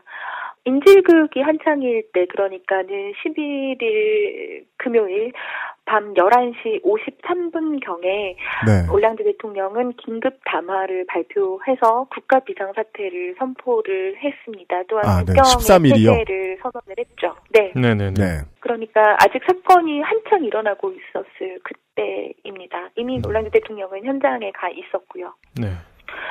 여기서 말하는 국가 비상사태는 말 그대로 비상 상황에서 내릴 수 있는 것으로 음, 통행 금지라던가 행정 당국의 결정에 따른 그러니까 영장이 없이도 가능한 가택 투사, 음. 그다음에 공공기관이라던가 상업공간 폐쇄, 집회 금지, 언론에 대한 통제 등을 가능케 하는 조치입니다. 음. 국가 비상사태가 선언이 되면 대중의 자유, 그러니까 시민의 자유의 상당 부분이 제한당할 수 있죠. 음. 그것이 선포가 됐고요. 네. 바로 그 다음날 14일 오전에 다시 한 번 더 담화를 발표를 합니다. 그러니까 인질극이 끝난 이후에도 롤랑드 대통령과 정부의 책임자들이 밤샘 회의를 했다는 이야기가 되겠죠. 네. 이 담화에서 프랑스 정부는 이번에 발생한 일련의 테러를 이슬람 지하디스트의 대프랑스, 그러니까 프랑스에 대한 전쟁 행위로 간주합니다. 음, 또한 자유국가 프랑스를 대상으로 자행된 절대적으로 야만적인 행위라고 이야기를 하면서 테러에 대한 경계를 강화하기 위해서 동원할 수 있는 모든 조치를 취하겠다라고 발표를 하죠. 네. 그러면서 프랑스 전 영토에 대한 군의 경계 태세가 강화되었고 또한 파리 지역의 군 보충 병력들이 속속들이 도착을 하게 되었습니다. 음, 그리고 나서 이틀이 지난 16일 월요일 베르사유 궁에서 상하원 합동회의가 열립니다. 여기서는 577명의 하원의원과 348명의 상원의원 모두가 소집이 됐습니다. 이건 상당히 예외적인 일인데요. 한국에서도 이러려면은 뭐 보통 일이 아니면은 전원 다 출석하기는 어렵죠. 네. 참 프랑스는 국회의원 많다. 그렇죠. 그러게. 좋아 좋아 좋아 보이네. 음. 상하원 모두가 소집됐던 마지막 사례는 지난 2009년, 그러니까 사르코지 정권에서죠. 당시에 경제 위기의 대처를 위해서 어떻게 할 것인가에 대한 대통령 담화를 위해서였습니다. 6년 만이네요. 네, 그렇습니다. 그러니까 합동회의 연설에서 올랑드 대통령이 앞으로 현 정권은 이 테러 에 대해서 이렇게 이렇게 대처할 것이다라는 가이드라인을 확실하게 제시를 했습니다. 그 가이드라인의 내용을 간단하게 살펴보면 일단 첫 번째 국가 비상사태를 3개월로 연장하겠다. 그러니까 긴급 담화 때 비상사태를 선포를 했잖아요. 음. 근데 프랑스 법으로는 12일간만 비상사태가 유지가 될 수 있고요. 이것을 연장하려면 국회의 동의가 반드시 필요합니다. 네. 그래서 그러니까 이게 일종의 의- 그 네. 계엄령하고 비슷한 개념이라고 보면 될까요? 네, 비슷합니다. 비슷한데 계엄령과의 차이는 계엄령 같은 경우는 헌법에 명시가 되어 있고요. 네. 비상사태 같은 경우에는 헌법에 명시가 되어 있지 않고 음. 또 다른 법에 근거를 하고 있어요. 네 네 네. 그래서 조금 이따가 얘기를 하겠지만 헌법 개헌에 대한 이야기가 그래서 나오는 거예요. 어. 조금 이따가 이야기하도록 하겠습니다. 네. 두 번째는 시리아 IS에 대한 공격 강화이고요. 세 번째는 프랑스의 대테러 공격 의지를 실현시키기 위한 유엔 안보 이사회 소집을 요청하는 것입니다. 음. 그리고 네 번째는 IS에 대응하기 위해서 러시아와 연합하겠다라는 것이었고요. 어. 그리고 또한 테러와의 전쟁을 실현하기 위해서 헌법을 개헌하겠다. 그리고 음. 경찰과 군 병력을 증원하겠다. 음. 또한 이중국적의 획득을 더 어렵게 하겠다라는 것이 주 내용이었습니다. 음. 여기에 대해서 조금 살펴보면요. 네. 우선 이제 시리아의 IS에 대한 공격을 강화를 하겠다고 했잖아요. 그리고 실제로 그 사건이 있은 얼마 후에 시리아에 공격을 가하죠. 네네. 네. 11월 15일 저녁에 첫 번째 공습이 있었습니다. 음. 그리고 나서 두 번째 공격이 얼마 전에 있었어요. 네. 네네. 16일에서 17일 사이 밤에 시리아 라카, 그러니까 같은 지역에 다시 한 번 더 공습을 실시합니다. 음. 이번 규모는 이전에 프랑스가 감행했던 공격에 비하면 더 커진 규모고요. 음. 어떻게 보면 IS에 대한 보복 공격으로도 해석할 수 있을 것 같습니다. 음. 그리고 IS에 대응해서 러시아랑 연합하기로 했었잖아요. 음, 실제로 이제 동맹을 맺을 것 같습니다. 음. 그러니까 말 그대로 러시아가 시리아 내전에 개입한 이후에 사실은 계속 서방 사회에서 파트너를 찾고 있었잖아요. 그죠, 근데 드디어 예. 이제 러시아는 프랑스라는 우군을 얻게 된 거죠. 음. 그래서 11월 17일에 푸틴 대통령이 동지중해에 주둔한 그 러시아 함정에 프랑스랑 이제는 직접 적으로 연락을 취해라라고 명령을 내렸고요. 이 해군 함정은 그 프랑스의 항공모함인 샤를드골호랑 그리 멀지 않은 곳에 있다고 합니다. 네. 그리고 오는 11월 26일 올랑드 대통령이 직접 러시아로 가서 푸틴 대통령을 만날 예정입니다. 그러니까 IS에 대한 공격에 있어서 보다 긴밀한 협력을 깨하고자 하는 것을 상당히 빠른 신속하게 실시하고자 하고 있는 거죠. 그러니까 이게 이번 테러를 프랑스에 대한 전쟁 행위로 봤기 때문에 가능한 행동들이네요, 사실. 네. 뭔가 무서운 일이 벌어지고 있는 것 같습니다. 이번 일 때문에. 지켜봐야 알겠죠. 네네. 개헌 대상으로 지목된 것이 헌법 16조랑 36조거든요. 네. 올란드 대통령은 이 두 조항을 이야기하면서 2015년 현재 테러 위협 앞에 처한 프랑스에는 이 두 조항이 더 이상은 적절하지 않다라고 밝힙니다. 이 조항을 조금 살펴보면 우선 네네. 16조 같은 경우는 뭐 무장분기라던가 아니면 외국의 침략 같은 위험으로 인해서 공화국의 제도와 국가의 독립 그리고 영토가 심각하고 즉각적인 위협에 처하여 있어서 헌법에 의한 공권력의 정상적인 기능이 제대로 작동하지 않을 시에 네. 대통령에게 예외적인 권력을 허락하는 것을 내용으로 합니다. 계엄. 그러니까 이 예외적인 권력이라는 건 계엄령이고 그리고 이 계엄령이 발동되기 위한 조건이 굉장히 복잡한 거군요. 헌법 16조에 따르면요. 방금 네네. 저기 위에서 언급한 상황에서 처한 조치는 30일이 지나면 그 적법성을 심사받도록 되어 있어요. 아, 그러니까 의회의 추인을 받아야 한다. 그 연장하려면 추, 추인이라고 하나? 그렇죠. 예. 네네네. 그래서 그걸 수정하겠다. 근데 이거를 이제 국가 보안에 엄정하게 필요한 상황이라고 판단되는 경우에는 대중의 자유에 관련된 조치까지 취할 수 있도록 수정을 가하려고 하는 것입니다. 예. 이런 정치적 이슈로 번지는군요. 네. 그 문제가 되는 다른 조항은 뭡니까? 네, 36조는 계엄령에 대한 조항인데요. 제가 아까 말씀드렸죠. 계엄령은 헌법에 따른 것이지만 국가 비상사태는 그렇지 않다라고 말씀을 드렸잖아요. 그렇죠. 예. 36조에 따르면 계엄령은 프랑스가 무력에 의한 공격을 받았을 때 군의 일정 부분의 권력을 이양하는 것 을 말합니다. 그러니까 음. 영토의 전부가 아니라 일부분에만 해당하고요. 네. 경찰의 대시민 업무의 권한을 군에 이양하는 것을 포함합니다. 그리고 이 조항에 따르면 계엄령의 기간은 최대 12일이고요. 네. 이것을 초과하려면 국회 승인이 반드시 있어야 합니다. 반드시. 이걸 어떻게 고치겠다는 겁니까? 그러니까 36조에 있는 내용은 일단은 그거보다 국가 비상 사태를 계엄령이랑 같은 위치에 놓으려고 하는 거죠. 그러니까 아까 말씀드렸는데 그러니까 비상사태는 헌법에 명기가 되어 있지 않은 조치고 그 기간을 12일 이상 연장하기 위해서는 네. 사실은 국회의 비준을 받기 이전에 별도의 법이 제정되어야 하는 상태예요. 아, 그렇군요. 네. 그러다 보니까 국가 비상사태는 오랜 기간 동안에 지속되는 위기에는 적합하지 않은 조치인 거죠. 네. 그러니까 바로 앞에 닥쳐 있는 심각한 위기에 대한 그냥 임시 조치이기 때문입니다. 그러니까 따라서 올랑드 정부는 예외적인 상황에 대한 합당한 조치를 취하는 데 있어서 특정 기간 동안에 계엄령을 거치지 않고 또한 대중의 자유를 심각하게 해치지 않는 선에서 국가 비상사태를 구상하고 있다고 밝혔습니다. 그러니까 현재 법에서 정해놓은 국가 비상사태보다 그 강도는 좀 약화시키되 네. 기간에 대해서는 연장을 하겠다라고 하는 거죠. 이게 한국에 태어나고 살다 보니까 그냥 공식적이기만 한 법 절차, 어, 정치적인 의도가 없게 들리지 않고 괜히 오싹하게 들리는 측면이 있는데, 네. 어, 일단 예. 일단 그 푸틴하고 손잡겠다는 얘기부터가 좀 무섭게 들리긴 합니다만. 그것도 그러네요. 네. 네. 어, 알겠습니다. 네. 근데 재밌는 것은 이 올랑드 정부가 제안하는 개헌 있잖아요. 네. 이게 지난 2007년에 사르코지 정권에서 이미 제안했던 걸 그대로 따르고 있어요. 당시에 13개 그룹의 전문가들이 77개 수정안을 제시를 했었고요. 네네. 당시 사르코지가 뭐라고 이야기를 했었냐면 보다 민주적인 프랑스 공화국을 위해서는 이와 같은 헌법의 수정이 필요하다라고 했었습니다. 보다 민주적인. 음, 네. 그렇습니다. 어, 그러니까 물론 당시 올랑드는 사르코지의 제안에 반대를 했었죠. 네.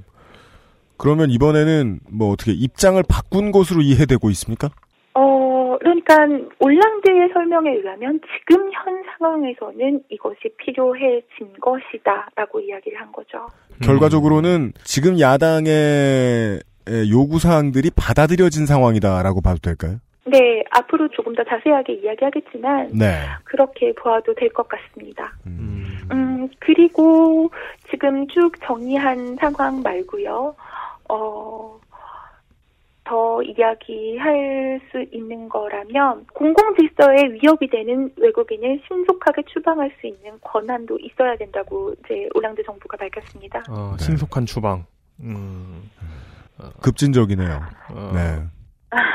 이전까지 올랑드 정부가 취해왔던 입장과는 사실은 상당히 많이 달라졌죠. 어, 그러니까 예. 올랑드 음. 대통령이 프랑스의 역 대 대통령 중에 가장 낮은 지지도를 보이고 있고 가장 물러터진 대통령이라며 상당히 많은 비판을 받아왔잖아요. 네. 근데 이번에는 정말 강력한 조치들을 취하겠다고 지금 발표를 한 상황이고 이 상황에서 올랑드 대통령이 취하려고 하는 조치들은 사실상 이전까지 계속 야당 측에서 이거 해야 된다 해야 된다 해야 된다고 했던 것들이거든요. 음.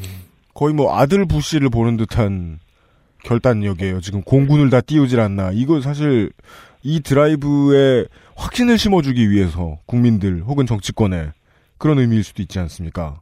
그럴 수도 있죠. 그리고 누군가는 시리아에 대한 그 공습을 보면서 공군 공격을 보면서 안도했을 수도 있고 어 환호했을 수도 있겠죠.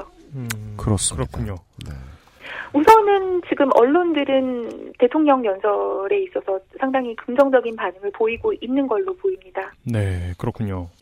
프랑스의 일간지, 그러니까 전국적인 범위의 일간지라고 하면 여러 가지가 있는데 우선 우파를 대표하는 르피가로가 있을 것이고 어, 중도 우파를 대표하는 르몽드가 있을 것이고 좌파를 대표하는 리베라시옹 정도가 있겠죠. 네네네. 리베라시옹과 르 피가로 같은 경우는 논조 차이는 있지만 긍정적인 반응을 보입니다. 음. 우선 리베라시옹 같은 경우는 올랑드 대통령이 이 역사적인 사건에 있어서 적절한 조치를 취했으며 동시에 정치적으로도 우위를 점유했다고 봅니다.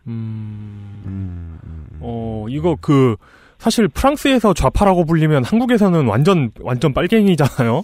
네. 네. 그런 정도의 언론에서 이런 논조를 보였다는 걸 보면. 안의 어, 분위기는 우리가 생각하는 것 이상인 것 훨씬 같아요. 엄중한 분위기. 그렇죠. 라는 느낌이 옵니다. 예. 어, 정치권은 뭔가 칼을 큰 걸 빼들어야 된다라고 생각하는 게 지금 언론과 야당인 모양이네요. 네. 그리고 르피가르 같은 경우는 IS를 파기하기 위해서는 더욱더 많은 노력이 필요할 것이다라고 지적을 합니다. 그러니까 아. 기본적인 태도는 긍정적인데 더 해라 이런 거죠. 아, 그 전체적인 기조는 네가 옳게 가고 있으나 미흡하구나 뭐 이런 정도군요. 혹은 뭐 네. 힘내라 음. 수준의 음. 좌나 우나 비슷하다. 그리고 르몽드 같은 경우는 회의론적인 입장을 밝혀요. 아, 어떤 점에서 그러니까 대통령 담화가 있기 전부터 네. 아니 과연 이런 대통령이 내어놓는 정책이 지하디즘을 폐기시키는데 얼마나 효율적인 것인가. 음. 지하디즘은 이슬람 고유의 지경이자 전체주의 이데올로기지 그렇기 때문에 이슬람 급진주의는 무슬림에 의해서 우선 실패를 맛보게 될 것이다라는 입장을 밝힙니다. 그러니까 어. 이게 무슨 유일하게 이 세 가지 매체 중에 올랑드 대통령이 음. 취하는 것이 그다지 적절하지 않다라고 보고 있는 거죠. 적절하지 않다는 것이 과격해서 적절하지 않다. 아, 그러니까 이- 이 언론사 같은 경우는 네. 그러니까 이 조치가 어떻다는 얘기를 한 게 아니라 음. 이런 조치가 무슨 소용이겠는가. 어, 어차피 음. 그들의 문제인 것을 뭐 이런 약간 이런 식으로 보고 있는 것 같은데요. 한 발짝 물러선. 예, 그런 느낌이 듭니다. 지방지 같은 경우도 사실은 상당히 긍정적인 반응을 보여주고 있고요. 네. 특히나 그 미디피레네 지역의 지방지인 라데페슈티미티 같은 경우는 네. 올랑드 대통령이 다시 한번 군수 책임자다운 냉정하고 단호한 결단을 보여주었다라고 하면서 음. 이번 결정을 올랑드 정권 수립 이후에 가장 잘한 결정이라고 칭찬했습니다. 아, 이거 뭔가 분위기가 그러네 분위기가 뭔가 분위기가 밖에서 보기에는 어. 뭔가 예, 궁극주의 드라이브 한번 하는 것 같기도 하고 뭔가 그 어떤 그 자유주의의 요람 이거 뭐 본진이잖아요, 사실 전 세계 자유주의자의 네. 본진이라고 할 수 있는 프랑스의 뭔가 좀 어, 기존에 알고 있던 것과 다른 움직임 같이 보이기도 합니다. 그러니까 비난과 비판은 아무것도 없고 저희들은 지금 네네네. 예, 그냥 해석을 해드릴 필요가 있다고 느껴서 아니, 나불거리는 건데 제가 만약에 프랑스 살고 있으면 아니 당연히 그래야지 이렇게 생각할 것 같긴 한데 그죠 외국에 살고 있는 외국인 입장에서 보기에는 그냥 아니, 거- 프랑스가 걸어서 세계 속으로 보고 있으면 왠지 네네네. 그냥 똘레랑스와 솔리다리떼 같으니까 네네네네. 예. 음, 하지만 뭐 정치권에 요구하는 건 이래야 할 수도 있다고 봅니다. 예, 예. 어, 생각보다 제로 톨레랑스인 것 같다. 예, 알겠습니다. 그리고 하나 더 버- 덧붙이자면 얼마 전에 그 르파리지엔이 국민들 대상으로 설문조사 실시를 의뢰를 했어요. 아, 그 얼- 언론사인가요? 결과가 나왔는데 르파리지엔이라고 일간지 아, 네네네. 약간의 우파적인 경향을 보이고 있어요. 그래서 중도 우파 정도로 음. 생각하시면 되고요. 이 설문조사 결과에 따르면 73%의 프랑스인이 현재 올랑드 정부가 잘하고 있다라는 반응을 보였다고 합니다. 어휴, 지지율 단번에 뜨네요. 뭐 근데 heb도 때도 마찬가지였잖아요. 근데 네. 뭐 지지율 떨어지는 것은 올라간 것보다 훨씬 더 빨랐죠. 아하, 알겠습니다. 네. 중요한 포인트네요, 그게. 떨어지는 쪽이 올라가는 쪽보다 빨랐다. 음, 그렇군요. 어떻든 지금 방금 말씀드렸던 국가 비상 사태 안에서는 그 안전을 이유로 시민의 자유가 대폭 축소될 수 있다라고 말씀드렸잖아요. 네. 그러니까 지금 정부는 또 어떤 걸 취했냐면요. 사건이 있고 나서 15일 일요일 밤에서 16일 월요일 사이에 그 S 파일이라고 하는 국가의 안보 셔틀들했다 국가의 안보에 위협이 된다라고 간주되는 사람들의 파일 음. 어, 그니까, 그 중에는 이슬람 급진주의자들이 포함됩니다. 음, 네. 무슨 안보의 이응을 따서 이응 파일 이렇게 부르는 건가요? 그러네. 음. 이응 네, 목록. 그런 식인 거죠. 아, 음, 그렇구나. 음. 그러니까 이 사람들에 대한 되게 대대적인 조사가 집중적으로 이루어졌습니다. 이것은 국가 비상 사태가 선포가 됐기 때문에 가능한 거였고요. 네. 150여 건에 달하는 조사가 이루어졌고요. 네. 그 결과 적지 않은 무기, 마약 뭐 이런 것들이 발견이 됐다고 해요. 네. 이런 것들을 보면서 어떻게 보면 프랑스인들, 프랑스 사회는 어 뭐랄까요, 약간의 안도를 했달까요. 그러니까 이제서야 제대로 된 테러 예방 조치를 하는구나 이런 것을 느꼈을 것 같습니다. 지금까지 손 놓고 있던 정부가 일하는구나 이런 느낌 받을 수 있겠네요. 그렇죠. 그죠. 저희들이 평가하기 어려울 정도로 안의 상황이 매우 혼란스럽다는 정도의 이해 정도만 있었습니다. 지금 지금까지 저희들은.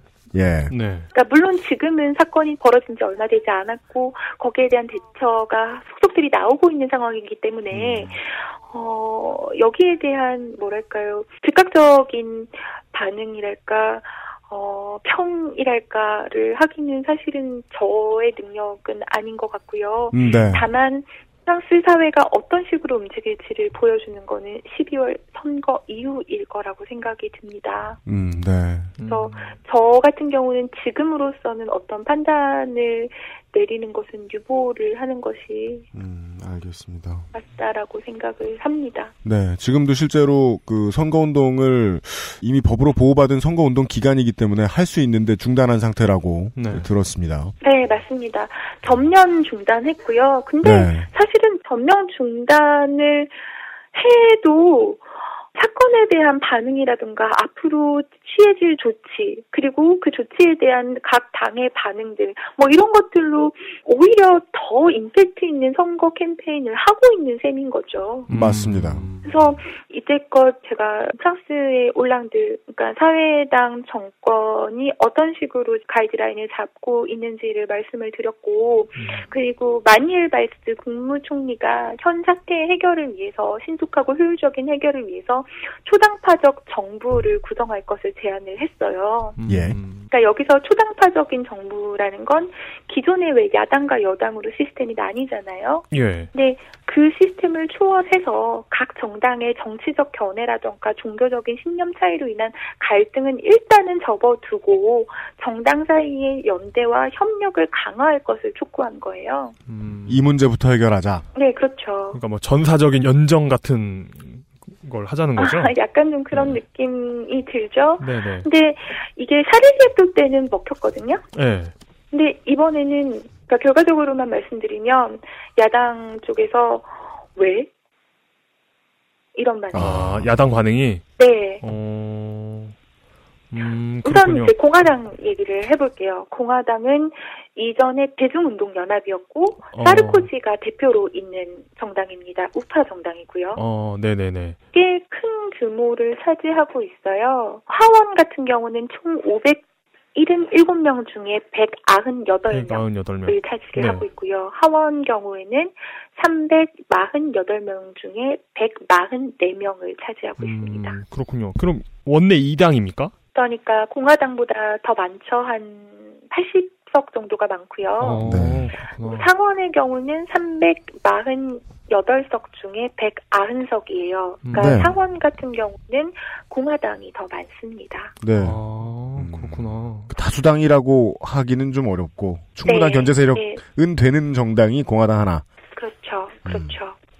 어쨌든 그 공화당 같은 경우는 국가 비상사태 선포에는 동감을 해요. 네. 그런데 현 사태 그러니까 테러가 올랑드 정부의 정책 실패다라는 입장을 취하고 있습니다. 야, 이거 제1야당이 참 하기 좋은 음. 그런 포지션이네요. 그렇죠. 네. 근데 재밌는 건 프랑스의 병력이 축소가 됐던 것은 사르코지 정권 때부터거든요. 아, 네네네. 그러니까 역설적으로 사르코지는 가장 강경한 입장을 취할 수밖에 없겠죠. 음. 공화당 내에서도. 네. 아, 이 이야기를 해야 될 것 같은데요. 2017년에 대선이 있지 않습니까, 프랑스에도? 예. 공화당 후보가 아직 확실하게 정해지지 않은 상태입니다. 그러니까 음. 공화당 내에서도 라이벌이 있는 거죠. 그러니까 사르코지가 대표이기는 하지만. 음, 네네네. 그래서 공화당 내에서 요 세 명, 그러니까 라이벌 세 명 사이에 약간의 입장 차이가 있습니다. 어, 근데 사르코지가 대통령 해먹었는데 또 할 수도 있군요. 아, 연인님 가능합니다. 어, 그렇구나. 서울시장 같은가 봐요. 네, 그래서 사르코지의 입장에 대해서 먼저 말씀을 드리면요. 우선 사르코지는 그 사회당 정부가 제안한 초당파적 정부 구성에 대해서 반대 입장을 취하고 있습니다. 아, 되게 싫다. 좀 말이 안 된다고 생각이 드는 것이 뭐냐면 사르코지가 연대해야 한다. 하지만 초당파적 정부 구성에는 반대한다라고 이야기를 하거든요. 음, 어떻게 보면 그렇게 볼 수도 있어요. 그러니까 현 정부에 대한 지지도가 별로 높지 않은 상황 이잖아요. 네네네. 그러니까 뭐 아무리 지금 잘하고 있다라고 이야기를 하지만 음. 그런 상황에서 사실 굳이 사회당과 공화당이 연대를 할 필요성을 느끼지 않는 것으로 해석이 되기도 합니다. 음, 그러니까 연대는 하되 어떤 초당파적 정부 구성을 안 하겠다는 얘기는 이 분위기에 편승해도 우리도 지지율을 올리긴 하겠지만 다음에 정권 교체는 하고 싶다라는 뜻으로 들립니다. 어, 정확합니다. 네. 그러니까 실제로 이번 사태가 있기 전까지 가장 이슈가 됐던 것은 마린 르펜이 이번 지역 선거에 출마를 했거든요. 아, 네네네. 국민전선의 당수죠. 네네, 국민전선이라는 극우 정당의 당수인 마린 르펜이 노르파드칼레 피카르디라고 하는데요. 그러니까 프랑스 북부에 있는 지역입니다. 아, 네. 동네 이름이 긴 이 거군요. 지역에 노르, 노르드 네. 파드 깔레면은 그 깔레라는 항구 도시 근처에 무슨 북쪽에 있는 것 같은데요? 네 그거하고 기존의 피카르디 지역이 합쳐집니다. 이제. 아, 그렇구나. 그래서 이제 한 지역의 도 정도 될까요? 주 정도 될까요? 하여튼 그런 규모의 레지옹이라고 하는데요. 각 레지옹의 이름들이 아마 상당히 길 어질 겁니다. 네. 아, 그렇군요. 하여튼 이 지역에 마린 르펜이 출마를 했어요. 아, 극우정당의 대표가 그 동네를 먹으러 갔는데. 그러니까 국민전선이면 우리나라의 네, 고- 근데 우리나라의 아직까지 국민전선이 한 대도 안 먹었거든요. 어. 한 지역도 먹어본 적이 없거든요. 그러니까, 그러니까 우리나라의 공화당 같은 거예요. 그러니까 나도 국민전선이. 공화당 얘기하려고 예. 했어. 혹은 뭐 저 천정당 뭐 이런 앞으로 생길. 네, 예. 그렇죠. 예. 아, 음. 하나 해먹어 볼만도 한데 일단 원내 혹은 뭐 지자체에서 별을 하나 달게 되면 그때부터는 정치 세력화가 가속화될 테니까 그렇죠. 양대 정당은 이걸 좀 막고 싶다. 실제로 이번에 마린 르펜이 이 지역 선거에 당선이 된다면 2017년 대선은 노려볼 만한 게임이 됩니다. 아이고 저런. 어, 큰 발판이 되나 보군요. 네. 그런데 지금 현재 이 지역의 가장 높은 지지도를 마린 르펜이 가지고 있습니다. 헐. 그러니까 이 상황에 대해서 마니엘 발스 국무총리가 어, 그 테러 전에 뭐라고 이야기를 했었냐면 국민 전선의 단한 지역도 내어주어서는 안 되니까 공화당한테 우리랑 연대 좀 하자라고 이야기를 해요. 음. 그러니까 뭐 후보를 단일화를 하든 뭘 하든 간에 같이 좀 하자 그랬을 때 공화당이 코웃음을 쳤거든요. 음. 아, 우리는 여당 없이도 이기니까 됐다. 네, 그래나 보네요. 사실 이 공화당이랑 사회당은 연합한 경험이 있어요. 네. 그 2002년에 대선 있었잖아요. 혹시 네. 기억하실지 모르겠지만 국민전선의 그 아버지 르펜 아닌가? 현 당수의 아버지 그쵸? 아버지 네. 르펜 장마리 르펜이 네. 당시 대선 후보로 났었는데 1차 선거에서 상당히 큰 지지율을 얻었죠. 그래서 2차 선거까지 올라갔는데 결선 이때 갔죠. 네. 공화당이랑 사회당이랑 다른 정당들이 연합을 했었거든요. 음, 그랬었죠. 그래가지고 저 사람만은 네네. 막아야겠다. 프랑스 국민들 막 촛불 들고 나오고 막 그랬던 기억이 납니다. 맞습니다. 그러니까 그것을 다시 한 번 더 재연하려고 마니엘 발스가 제안을 해봤는데 음. 공화당은 웃기고 있네 이렇게 된 거죠. 음. 어, 한국은 연대해서 막는 공공의 적이 다수 여당인데 거기는 한석도 없는 당이군요. 음. 부럽습니다. 네. 근데 역사상 사실 국민전선이 이렇게까지 높은 지지도를 얻어본 적이 없기 때문에요. 사실은 좀, 네, 음. 아, 긴장을 할 만하죠. 네, 극우는 뭐 공포가 표니까요. 와, 이거, 이거 뭔가 진짜 그 독일 국가사회주의 당의 어떤 발현 내 리플레이를 보는 것 같은 공포가 음. 있습니다. 네, 그죠. 네, 어, 무섭네요. 여기서 그 당은 나집니다. 그리고 뭐랄까요, 그러니까 지난 1월에 샤를리도 사건이 있었을 당시에 구구의 국민 전선 같은 경우는 초당파적 정부 구성에 들어가지도 않았고요. 당시 행진을 같이 하자고 초청받지도 아- 못했어요. 네. 야, 근데 이번에는 조금 이따 얘기하겠지만 엘리제 궁에 초청을 받거든요. 야, 이거 이 동네 그러니까 정치 그 분위기도 사이에 예, 예, 예. 그 사이에 국민 전선의 위상이 상당히 높아졌음을 보여주는 사례라고 봅니다. 여기도 답답하구만. 여당은 국민들에게 우리가 최선을 다해서 노력하고 있다는 액션을 보여주기 위해서 필요한 액션 중에 하나가 극우를 불러다가 자리를 하나 내주는 거군요. 그 정도로 지금 분위기가 안 좋다는 거 아니에요. 그리고 지금 구구 정당이 무시할 수 없는 만큼 부상을 했고요. 음, 네. 그러니까 가장 영향력 있는 세계 정당이 공화당과 사회당과 국민전선이 돼버렸습니다. 헐. 어우, 진짜 무섭다. 극우가 그렇게까지 떴다. 네. 어 그리고 사르코지 얘기를 좀 더 하죠. 네. 사르코지 같은 경우는 쉥겐 조약을 파기해야 한다라고 주장을 하고 있습니다. 아, 쉥겐- 그러니까 쉥겐 조약은 아시겠지만 네, 네, 에어리어. 유럽 네. 각국이 공통의 출입국 정책을 사용해서 국경 시스템을 최소화함으로써 국가 간의 통행에 제한이 없도록 하는 조약입니다. 네. 그러니까 사르코지한테 있어서는 국경을 닫는 거, 음. 국경 시스템을 강화하는 게 가장 시급히 이루어져야 하는 조치 인 거죠. 음. 그 이것은 단일 경제권으로 가기 위한 아 지금 계속 유지하기 위한 핵심 전술이기도 한데 경제적인 음. 요거까지 털어버리겠다. 그리고 이제 그러니까- 사르코지의 그러니까 유- 라이벌들을 좀 살펴볼게요. 그러니까 유럽이 지금 미국처럼 되려고 하는 거잖아요. 각 나라가 어떤 주처럼 해가지고 연합해서 하나의 경제, 하나의 정치를 하겠다는 건데 프랑스가 국경을 강화하겠다. 물론 뭐 우리가 상상하는 것보다, 그러니까 우리나라 국경을 생각하는 것보다 훨씬 약한 수준이겠습니다만은 그래도 그렇죠, 네. 그렇게 닫겠다는 건 뭐 미국으로 치면 뭐 캘리포니아에서 오리건 넘어가는데 여권을 내라는 뭐 그런 거잖아요. 사실 미국으로 치면. 그러니까 좀 유럽 통합에도 반대되는 정책이 될 수도 있습니다.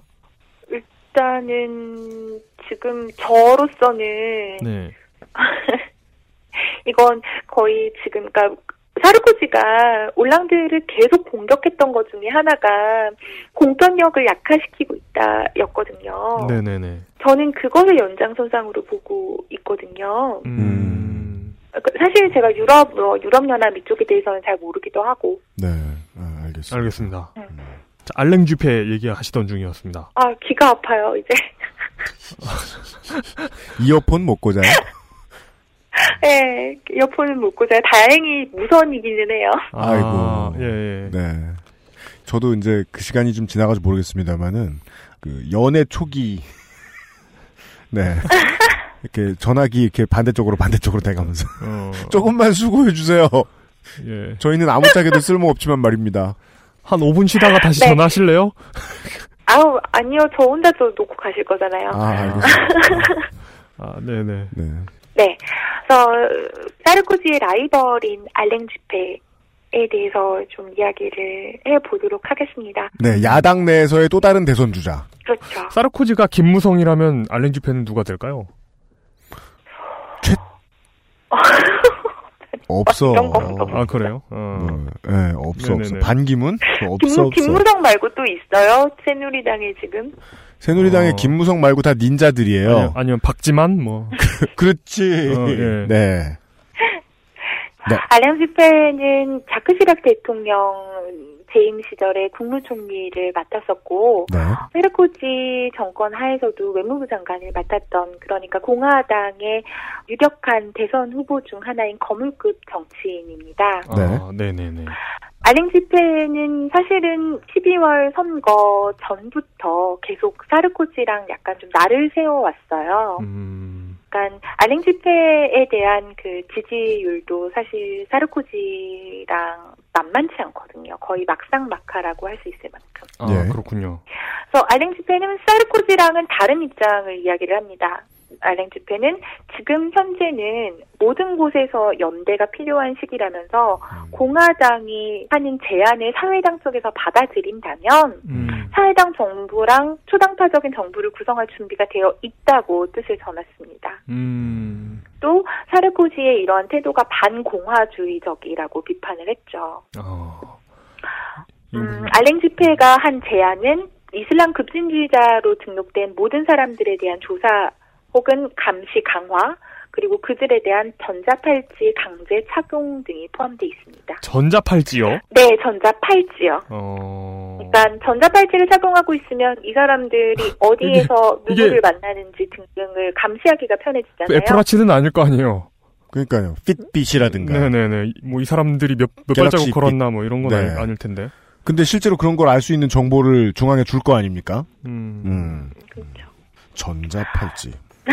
이 제안은요, 사실 며칠 전에 사르코지가 델팡, 그러니까 프랑스 1번 TV 채널 인터뷰에서 현재 상황에서 시급하게 실시되어야 할 것이라고 밝힌 내용이랑 동일해요. 아, 때 그러니까 아, 아마도 TF1이 되는군요. 예. TF1, 네, 음, 그쵸. 음. 아마도 이런 거, 그러니까는 이슬람 급진주의자들로 등록된, 그러니까 S파일에 있는 모든 사람들에 대한 전자팔찌 강제 착용 뭐 이런 것들을 공화당이 앞으로 주장을 하게 될 것 같습니다. 야, 이거 진짜 위험하다.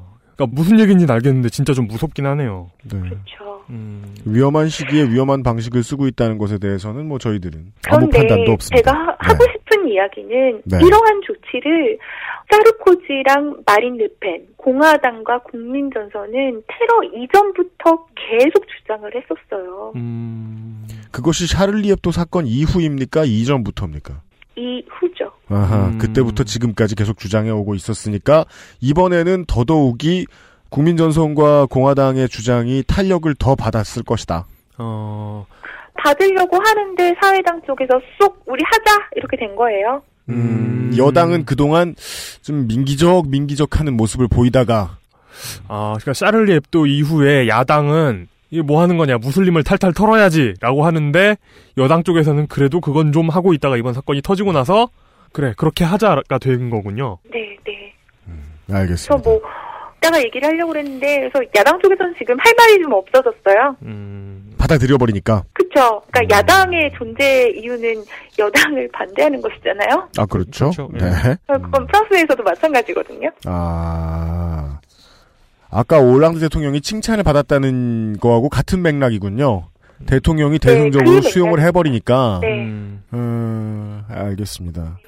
그 S파일에 대해서 이야기를 좀 하자면 이 S파일에 등록돼 있는 사람이 11,500여 명이에요. 11,500명이요? 예, 그러니까 만약에 공화당의 사르코지라던가 알랭 슈페가 이야기하는 것처럼 11,500명한테 전자팔찌를 채운다고 생각을 해보세요. 어 어느 업체가 그 팔찌 만들지 궁금해지네요. 그러게. 한국 사람은 일단 수주를 누가 받을지 아 그렇죠. 뭐, 궁금하고. 뭐 사르코지 동생인지 뭐 모르잖아요.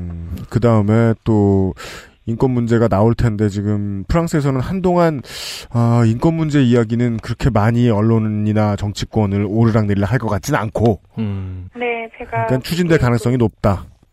그 라이벌 나머지 한 명 같은 경우는 사르코지 정부에서 국무총리를 지냈던 프랑스와 필롱이거든요. 그 프랑스와 필롱의 이제 입장은 이사 울 일단은 그 초당파적인 정부 구성 제안에 대해서는 뭐 조건부 찬성이고요. 예. 대신에 예전부터 이 사람이 러시아랑 친해요. 그래서. 예전부터 프랑스는 러시아랑 협력해야 된다 계속 주장해왔던 사람이에요. 굳이 따지자면 종노입니까? 그렇지. 친러쯤으로 합시다. 종 노파. 이- 아, 네. 예, 예, 예. 그러면서 정도. 이제 뭐라고 그랬냐면 올랑드 정부의 정책 실패로 이번 사건이 터진 것이며 음. 그 IS에 대한 정책을 이야기하는 겁니다. 네네네. 그러니까 이 정책은 시리아의 IS에 대한 공격에 있어서 러시아와의 연합을 거절한 것부터가 잘못이라고 이야기를 해요. 네. 음. 어. 친러시아. 네네네. 종노, 종노답네요. 예. 네. 네.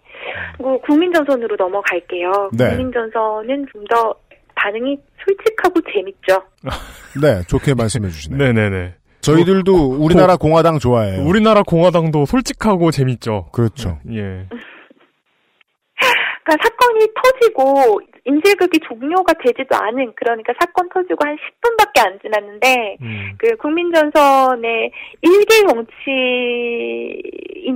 아니고 사무국장 무슨 부대표 뭐 이런 사람들이 트위터에다가 막 글을 올려요. 아이고. 올랑드랑 달스가 국민 전선에 맞서서 싸우고 있을 때 이것 봐라 피비린내 나는 살인자들은 테러를 준비하고 있었어. 음. 그 사람들은 부끄러워해야 돼라고 국민 전선의 사무국장이 이야기를 하고요. 아, 국민들의 생명이 위험에 처해 있는 상황에서 자기들 정당에 유리한 소리를 나불댔다.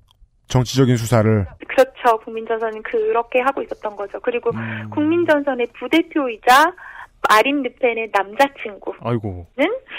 아니 원래 국민전선은 지금 가족끼리 다 해먹고 있잖아요. 아마 마린 르펜 다음에는 마리옹 마레살 르펜이 아마 대표를 해먹을 가능성이 아, 높은데 생각해 보니까 정당이 세습됐네요, 여기는. 음. 그렇죠. 근데 프랑스에서 어, 남자친구라면 사실상 어떤 그 부부나 마찬가지 아닙니까? 어, 두 가지가 카테고리가 되겠죠. 그냥 사귀는 남자친구와 같이 사는 남자친구. 어, 아, 그 중 하나. 음. 예. 그러니까 실제로 인터넷 찾아보면 마린 르펜이랑 이 루이 알리오랑 키스하는 사진도 있어요. 아. 별로 이렇게 보기는 좋지 않아요. 아. 네네네. 알겠습니다. 미학적인 평가까지. 네네, 어쨌든. 네, 그래서 이 마린 르펜의 남자친구는 발스 총- 총리한테 진짜 위험이 이제 어디 있는지 알겠냐면서 당신 참 무책임하다라고 멘션을 남겨요.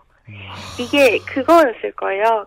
발스 총리가 아까도 이야기했지만 그 12월 선거에서 국민전선이 한 지역에서도 승리를 거두면 안 된다라고 이야기를 하잖아요. 네.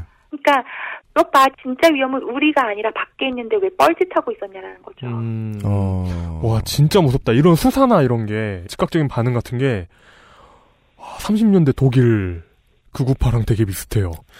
아무리 그래도 그 의석도 없는 정당이라고 해도 정치인들인데 정치인이면은 국민들이 위험에 빠진 타이밍이면은 응당 국민의 안전부터 찾고 볼 일인데 음. 그 타이밍을 이용해서 프로파간다 설판하고 앉았으니 아, 이, 이 사람들은 장사하는 거죠. 이 사람들이 팔 수 있는 상품은 증오니까. 그러니까 테러 범죄에 국민이 희생되는 게 물들어와서 자기들이 노저울 상황이라고 여기고 있다는 거 아닙니까 음, 지금 네. 그 말씀을 해주신 것 같아요.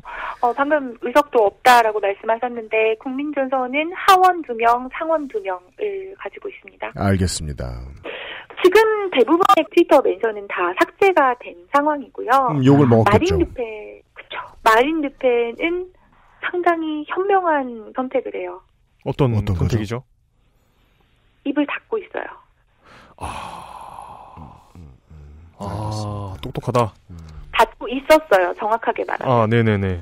이거는 그 2012년 대선 캠페인에서 그 반이슬람 그리고 반이민자 정서를 유발했던 연설을 했던 거랑은 상당히 지금 차이를 보이는 행보거든요. 음, 당시에 테러를 저지른 그 이슬람 급진주의자가 있었거든요. 네네. 모하메드 메라라는 네, 모하메드 메라. 그때 마린 르펜이 뭐라고 그랬냐면 오늘도 얼마나 많은 모하메드 메라가 배로 비행기로 지금도 이 시간에도 이민자로 가득 찬 프랑스에 도착하고 있습니까?라고 연설을 했거든요. 야 진짜 증오 장사 잘한다. 그러니까 정당 대표인데 아, 인종 혐오 장사를 하고 있다. 음. 그랬었다고요. 2002. 아 그때는 그 랬다 그때는 그때는 이랬던 2012년 사람이.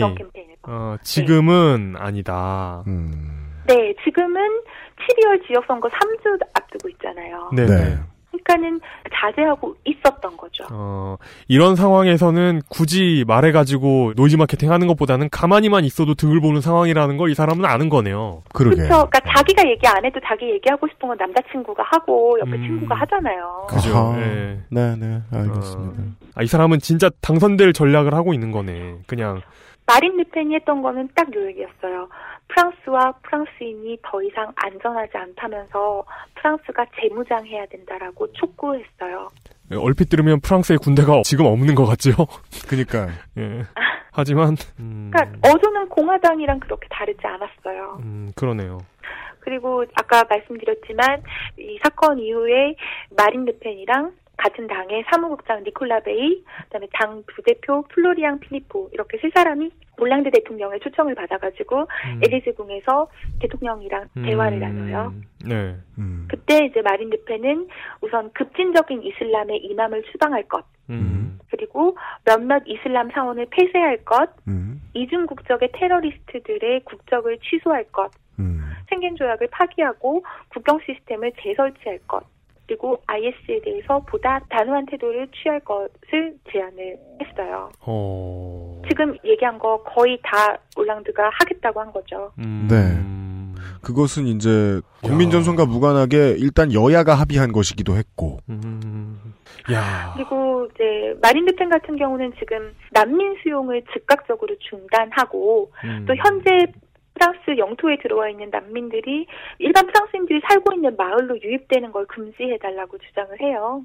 어, 개토화 시켜달라는 거네요. 음, 그렇죠. 그리고 마린 르펜이 분명히 지적하는 점은 어, 군과 경찰 병력이 줄어들기 시작한 것이 사르코지 정권 때부터였다. 그러면서 라이벌에 대한 견제도 빠뜨리지 않죠. 아. 아, 두석두석이지만 하여간 라이벌로 본다. 어, 그러네요. 대한민국 공화당의 논조와 같네요. 그 종북의 요람, 새정치민주연합, 그들을 용인하는 새누리, 새누리당, 이런 그, 논조랑 아. 되게 비슷합니다. 아, 그러네, 그러네, 그러네. 네네.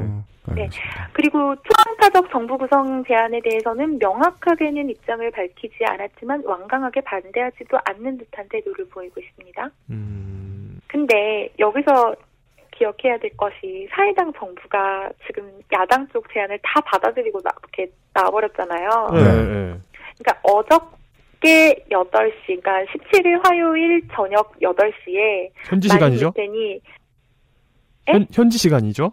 예, 이 현지 시간으로요. 네. 네네 네. 그때 마린 르펜이 아, 현 정부를 해산해야 된다라는 주장을 들고 나옵니다. 오.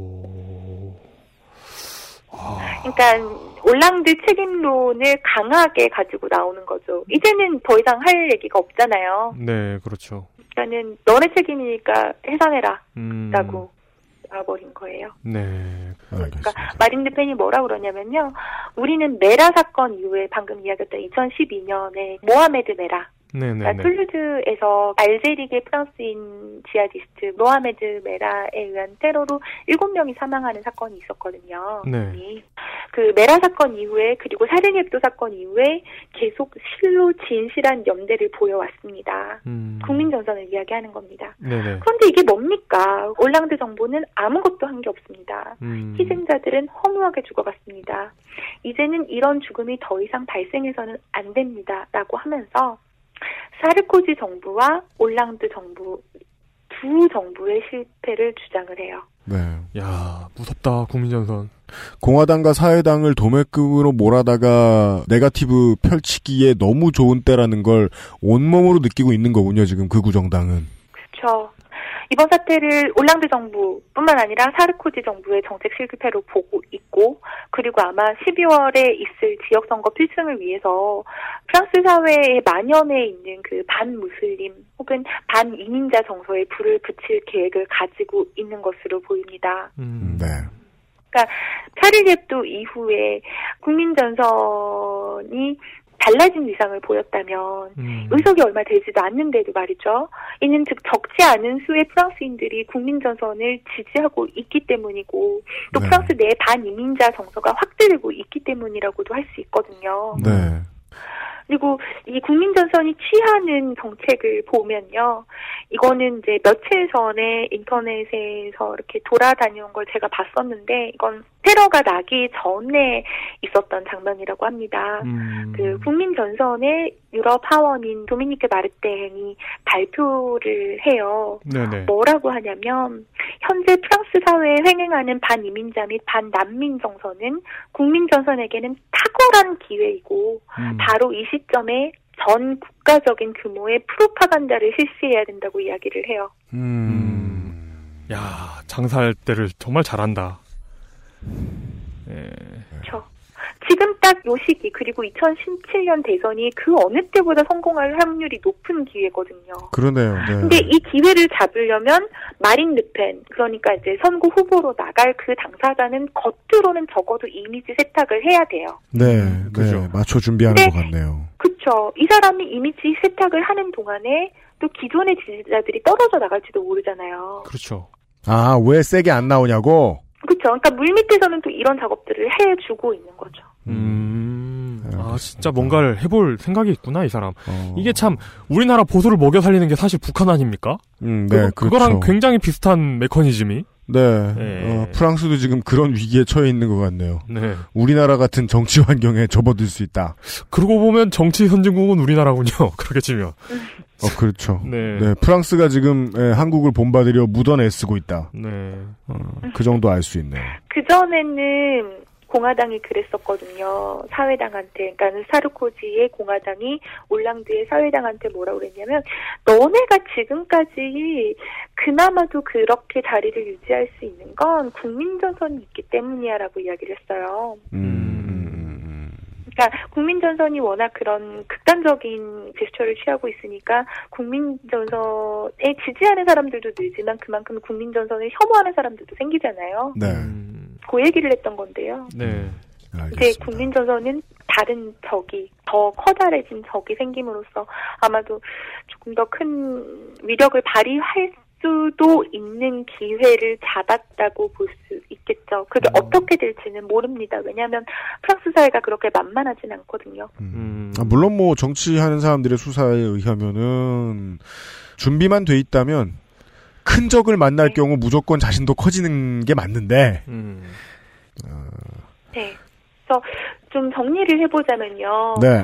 우선 테러 이전에 비해서 공화당과 국민전선이 사회당에 대한 태도는 좀 많이 조용해졌습니다. 비판이 많이 거두어졌죠. 네. 그것도 그럴 것이 우리가 살펴봤던 것처럼 공화당이랑 국민전선이 취해왔던 입 장은 올랑드 정부의 좋게 말하면 유연한, 나쁘게 말하면 물렁한 태도에 대한 비판이었는데 특히나 그 비판의 강도라던가 혹은 공공연함의 정도, 그 적나라함에 따라서 두 정당이 나뉘어졌을 정도니까요. 음, 네네. 근데 이제 사회당의 올랑드 정부가 지금껏 공화당이랑 국민전선이 주장했던 바를 실시를 하려고 하잖아요. 네. 그러니까 할 말이 없어지죠. 음. 게다가 사르코지는 자신이 정권을 잡고 있을 때부터 축소되어 온 국가의 병력 규모에 대한 책임을 피하기도 어려워졌습니다. 네.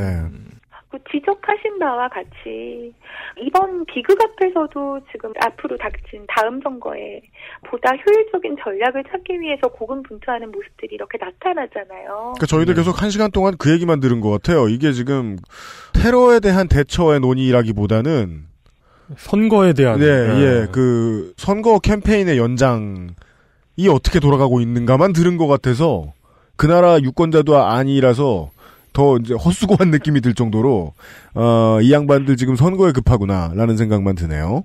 그러니까 정치인들은 다 똑같다라는 이야기 많이 하잖아요. 아, 뭐그 당연합니다. 근데 이 얘기는 한국에서만 자주 들리는 게 아니거든요. 음. 프랑스에서도 비슷한 논지 이야기들을 많이 해요. 예, 예.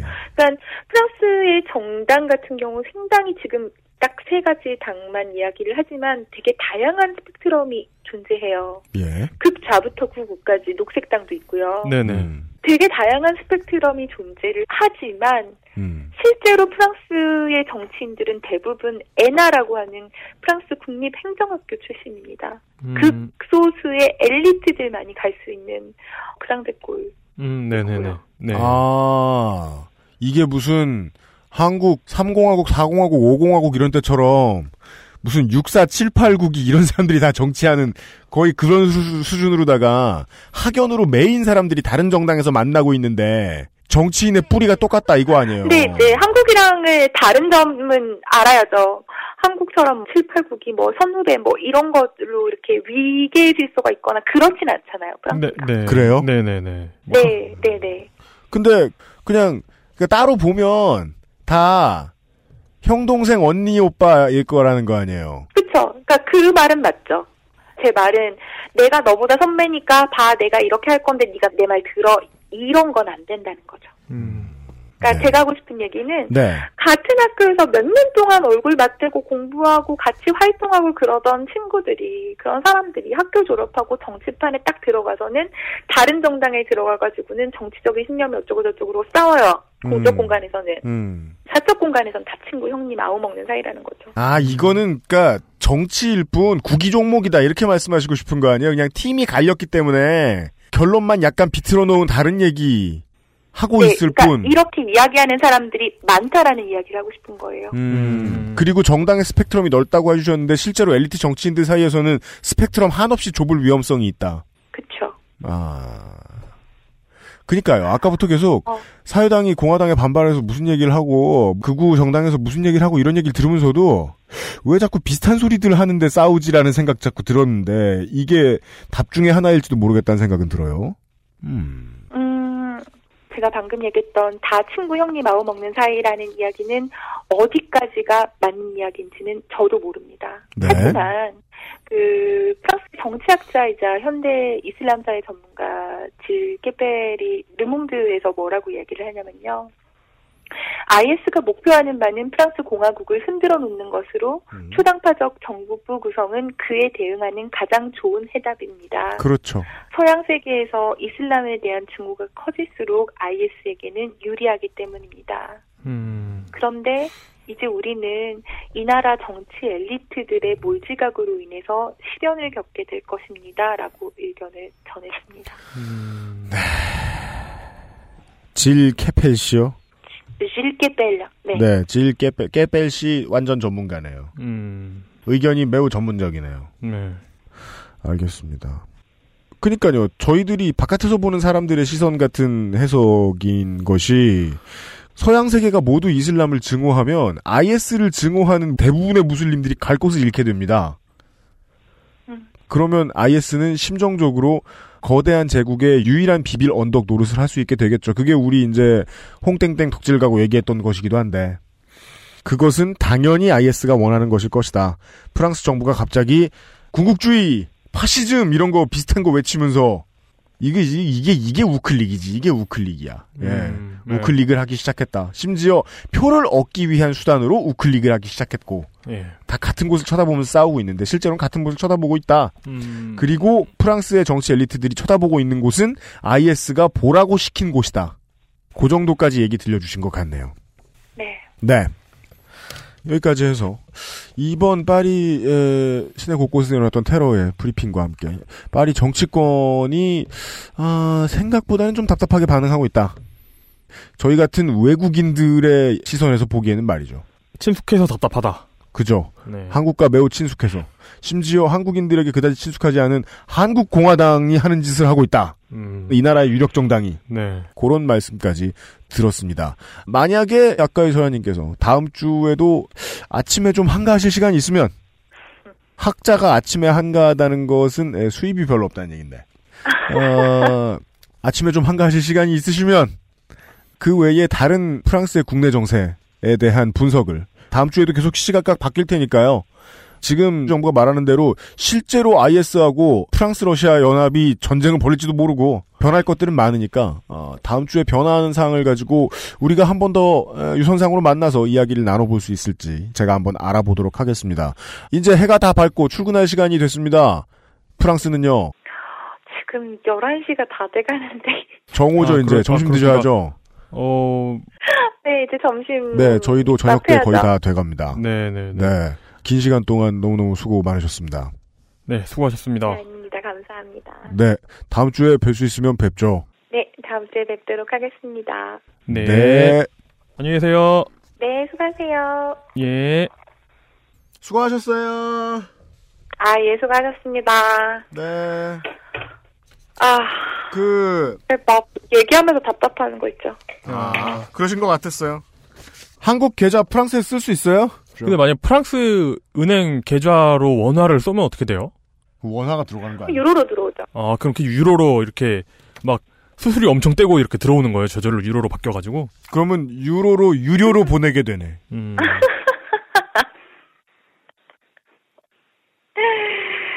아이고.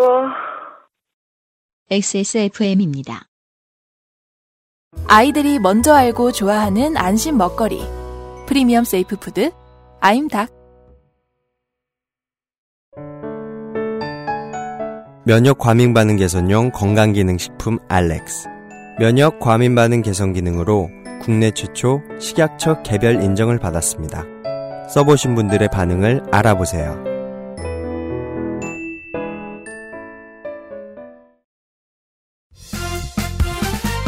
바른 선택, 바른 선택.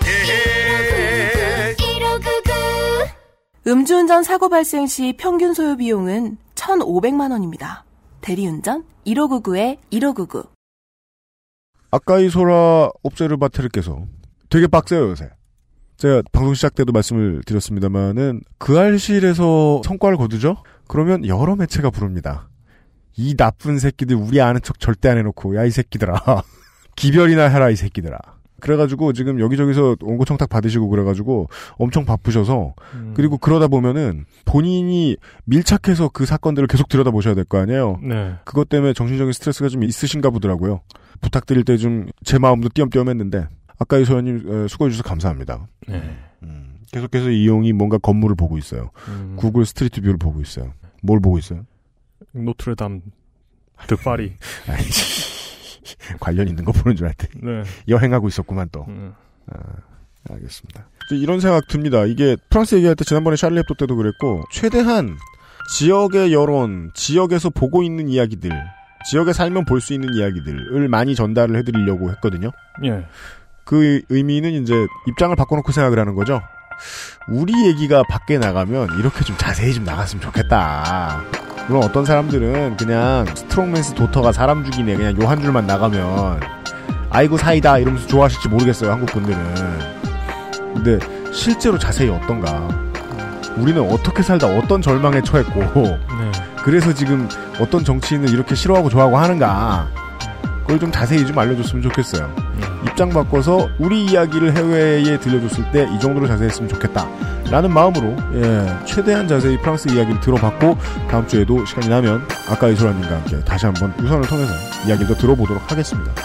내일 이 시간에 저희들이 어, 한국으로 다시 돌아올 겁니다.